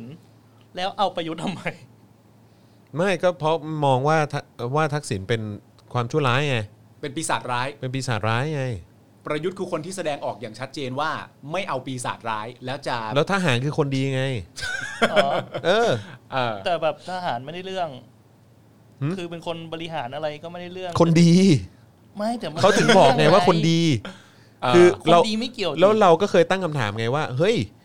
คนที่จะมาเป็นผู้นำอ่ะไม่ได้จำเป็นต้องเป็นคนดีนะ เออ คือเป็นคนเก่งก็ได้ ก็ใช่ อ่า ไงแต่แต่แต่ทุกวันนี้คือเราคุยกันเนี่ยก็คือ แต่พวกเนี้ยคือจะเอาคนดีไง คนเนี้ยมันไม่ คนเนี้ยมันไม่เก่ง ก็ใช่ไงก็คือคือพวกเนี้ยไม่แคร์ว่าไม่ไม่เก่งไม่เป็นไรไง เออ ขอให้เป็นคนดีก็พอ เออ แล้วธนาธร พวกที่ดูเนชั่นน่ะทั้งนั้นแหละ ถ้า ฮะ ธนาธรบอกว่าดีทำไมไม่เชื่อ อะไรนะ ธนาธรธนาธรบอก ก็ ว่า เพราะว่าธ ผมเป็ นา คดี ธรน่ะมั ว่าน ธ เป็น นาธรถูกคลายตะขาบมาจากทักษิณ ใช่ไง ตามบลีฟของเขาไง เออ เออ เอ้า แล้ว ประยุทธ์เดินตาม ไม่ไประยุทธ์เป็ เดิ น น ท เดิ หาน ร ตามยิ่งหลักษณ์ต้อยต้อยต้อยต้อยไม่โดนยิ่งหลักษณ์ล้างสมองเหรอ่ะ ไม่ ไม่ ไม่ไม่ไม่ไม่ เพราะว่าท้ายสุดประยุทธ์ก็เขี่ยยิ่งรักษณ์ออกไง เออคุณต้องเข้าใจอย่างนี้ว่าทหารไม่สามารถถูกล้างสมองได้ เพราะคนดีไม่มีทางถูกล้างสมอง ครับผม เออ เออ มันเป็นภาวะจำยอม เขา ฮะ จำยอม ภาวะจำยอมที่ต้องเดินตามตูดผู้หญิงคนนี้ เอ เอ อ อ มันเถียงไม่ได้นี่ ใช่ นึกออกไหมมันเถียงไม่ได้สู้ไม่ได้โอ้ยตอบมากันเยอะเลย ต่อมากันตึมแล้ว เอามากันเต็มเลยฮะ คนดีคือ ทหารเป็นคนดีแต่บริหารประเทศไม่เป็นสัก อย่าง ดีแต่จะกู้อืม ไม่หรอกจริง ๆ ถามเพราะว่าเด็กที่บอก ไปว่า โคตรทั่วเลยใคร เห็นปะ ดูคอมเมนต์แต่ละอัน ดีหูในสภา เป็นความตื่นเต้นไง ดีหูหู เออเดาใจยาก เออ คนดีไม่มีสมองอะไรไป สุดยอด แล้วประยุทธ์ดีตรงไหน อ่านี่ตั้งคำถามมาอย่างสนุกสนาน อืม ไม่หรอกจริงๆที่ถามไปเพราะอยากรู้จริงๆแหละไม่คือการการการทำความเข้าใจเป็นเรื่องที่ดี อืม เพราะว่าถ้าไม่เข้าใจอ่ะ มันอธิบายยากและหนักไปกว่านั้น ใช่ ถ้าไม่เข้าใจเนี่ยต่อให้ทะเลาะกันยังยากเลย อืม เพราะว่าไม่รู้ก็ไม่รู้ว่าจะทะเลาะกันว่าด้วยเรื่องประเด็นใดดี ใช่ ถ้าสมมติว่ารู้จริง ๆ ว่าชอบจริง อืม ๆ ชอบจริง ๆ ชอบด้วยความสามารถฝีไม้ลายมือคนดีพัฒนาประเทศ ชอบที่เขาใช้ม .44 ชอบที่เขายึดอำนาจมาจากประชาชน ก็จะได้คุยกันอย่างถูกต้องว่าแบบ คือฟันธงไปเลย เออว่า เออ ชอบเพราะอย่างนั้นอย่างงู้นอย่างนี้ก็ว่ากันไปอะไรอย่างเงี้ย แต่ว่าถ้าเกิดแบบบังเอิญ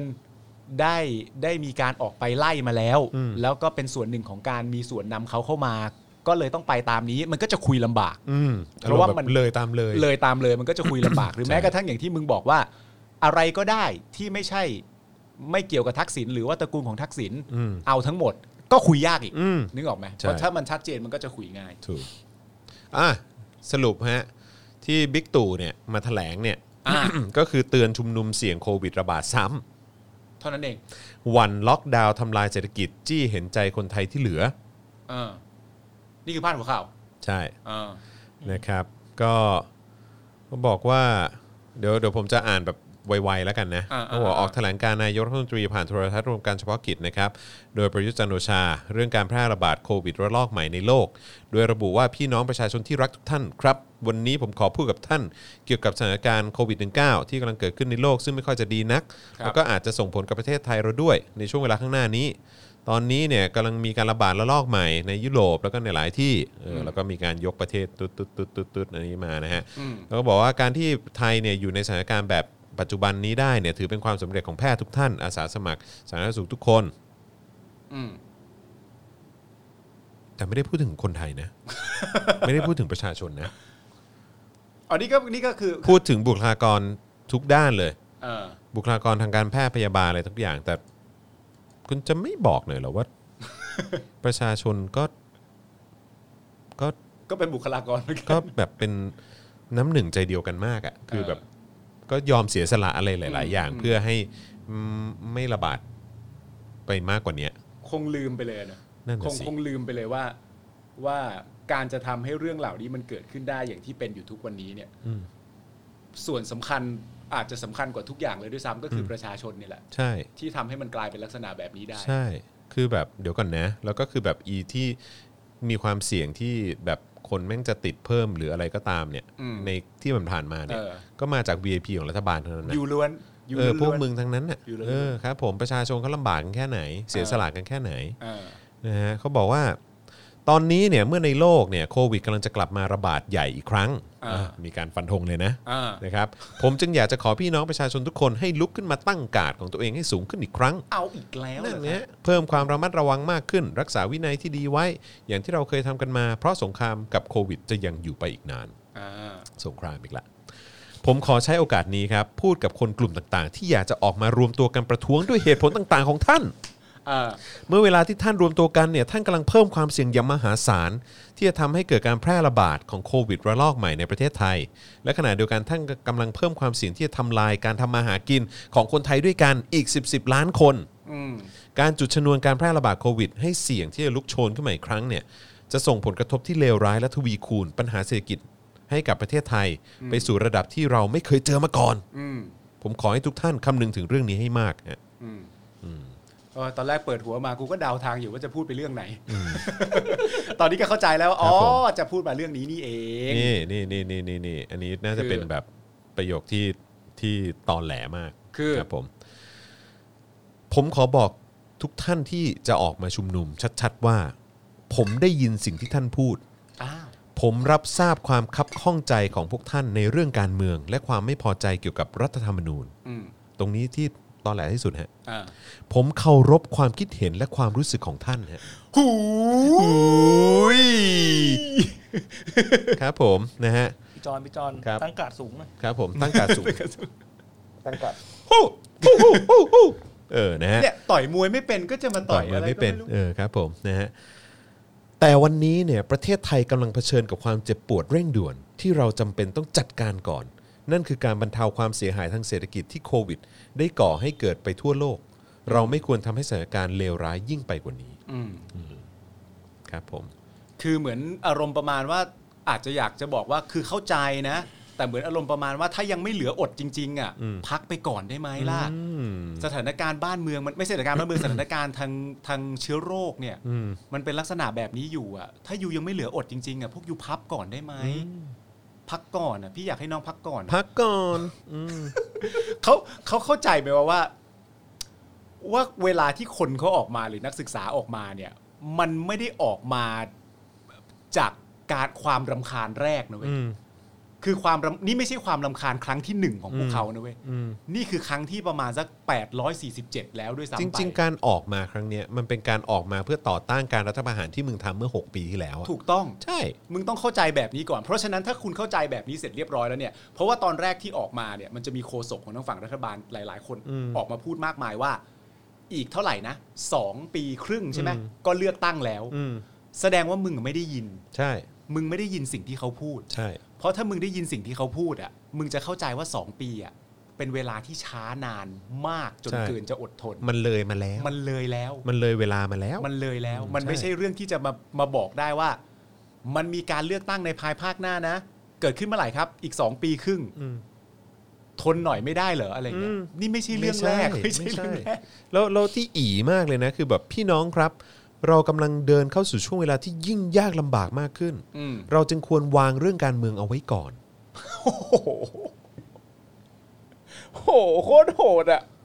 คือ โคตรโหดอ่ะ พ่อมึงตายคือเรากำลังเดินเข้าสู่ช่วงเวลาที่ยิ่งยากลำบากมากขึ้น อืม คือเราอ่ะเดินในช่วงเวลาที่มันยากลำบากมา 6 ปีแล้วนะ เออ ตั้งแต่ที่มึงทำผิดกติกา อืม แล้วก็ทำลายเศรษฐกิจ เออ ประเทศเนี้ย เออ ให้มันพินาศไปอะ เออ แล้วยิ่งมาซ้ำอีก เออ เพราะโควิดเนี่ย อ่า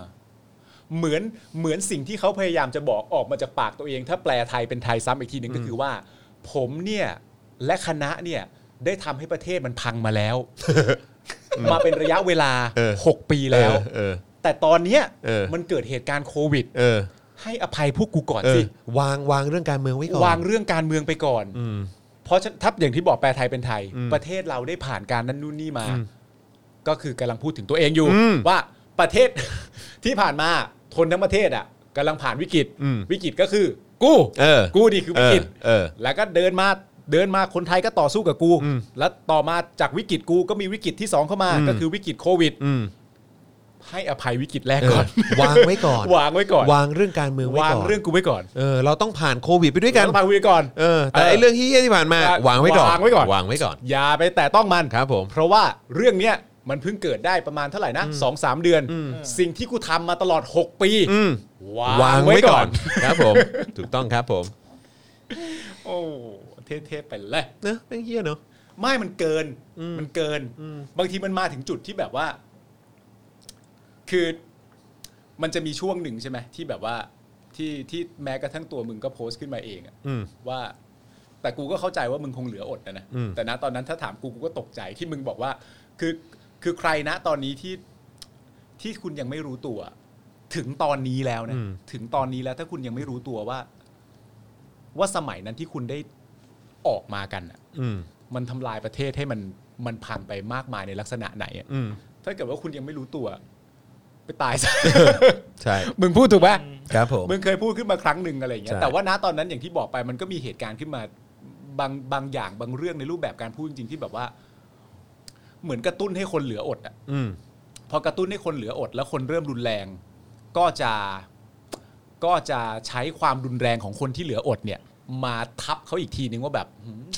ดูการใช้ภาษาของเขาสิ อืม ดูความก้าวร้าวของเขาสิ อืม ดูอะไรต่างๆนานาของเขาสิ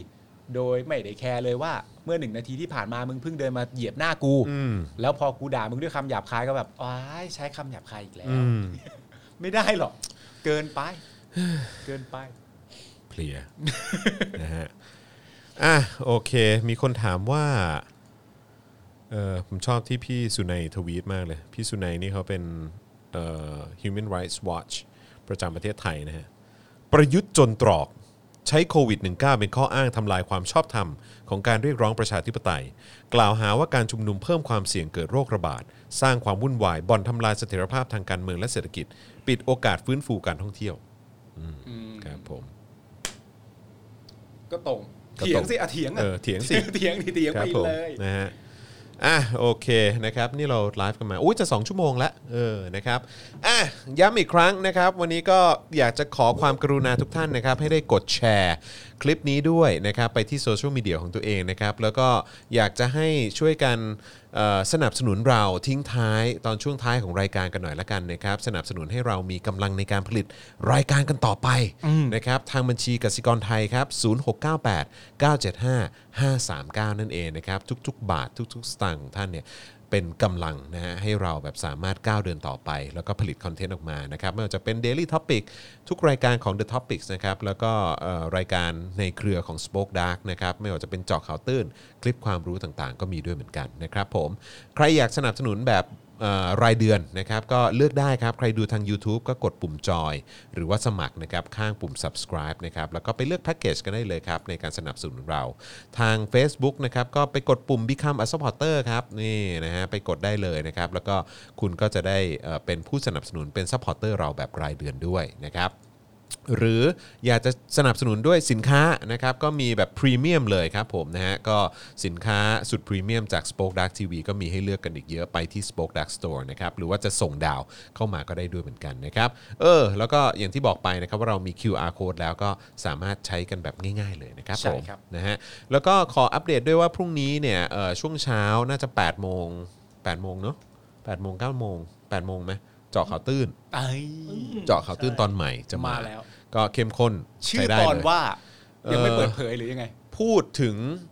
สนามหลวงครับ อ่า อืมครับผมพูดเรื่องราวเกี่ยวกับสนามหลวงนะครับผม เจมจนเจมจน เจมจนเจมจนครับผมนะเพราะว่ามันจะถึงวันที่ 19 แล้วไงก็เลยต้องแบบว่าเออมาคุยถึงเรื่องสนามหลวงหน่อยเออว่าเห็นเขาชอบยกสนามหลวงมาเป็นข้ออ้างการอะไรอย่างเงี้ยเออหลาย ๆ เรื่องนะครับ แล้วก็พรุ่งนี้นะครับก็เอ่อสิบโมงครึ่งนะฮะสิบโมงครึ่งก็จะมีไลฟ์กับอาจารย์วัฒนา อ่า กับวาสนาอารวาสด้วยนะครับผมนะฮะเพราะฉะนั้นก็คอย สินแสอะไรนะ ติดตามกัด้ฮะ สินแสงโงกุล เออสินแสงมงกุล โอ้โห ตั้งแต่ท่าแซะเออครับผมจริงด้วยเออนะฮะตอนนี้ก็เดี๋ยวเดี๋ยวจะมีช่วงเขาเรียกว่าอะไรนะเออโอนแล้วอารวาสให้ อ่า เออนะครับเดี๋ยวเดี๋ยวจะมีให้อย่างแน่นอนนะครับ แต่กูเห็นด้วยนะว่าที่พี่แอมบอกว่าควรจะมีรายการที่เอ่อพี่อาจารย์วัฒนากับพี่โรซี่ทำคู่ ใช่ควรจะมี และชื่อรายการว่าเอาเลย เอาเลย รายการชื่อเอาเลย เอาเลย เออครับผม พรุ่งนี้ครูทอม เอออ่ า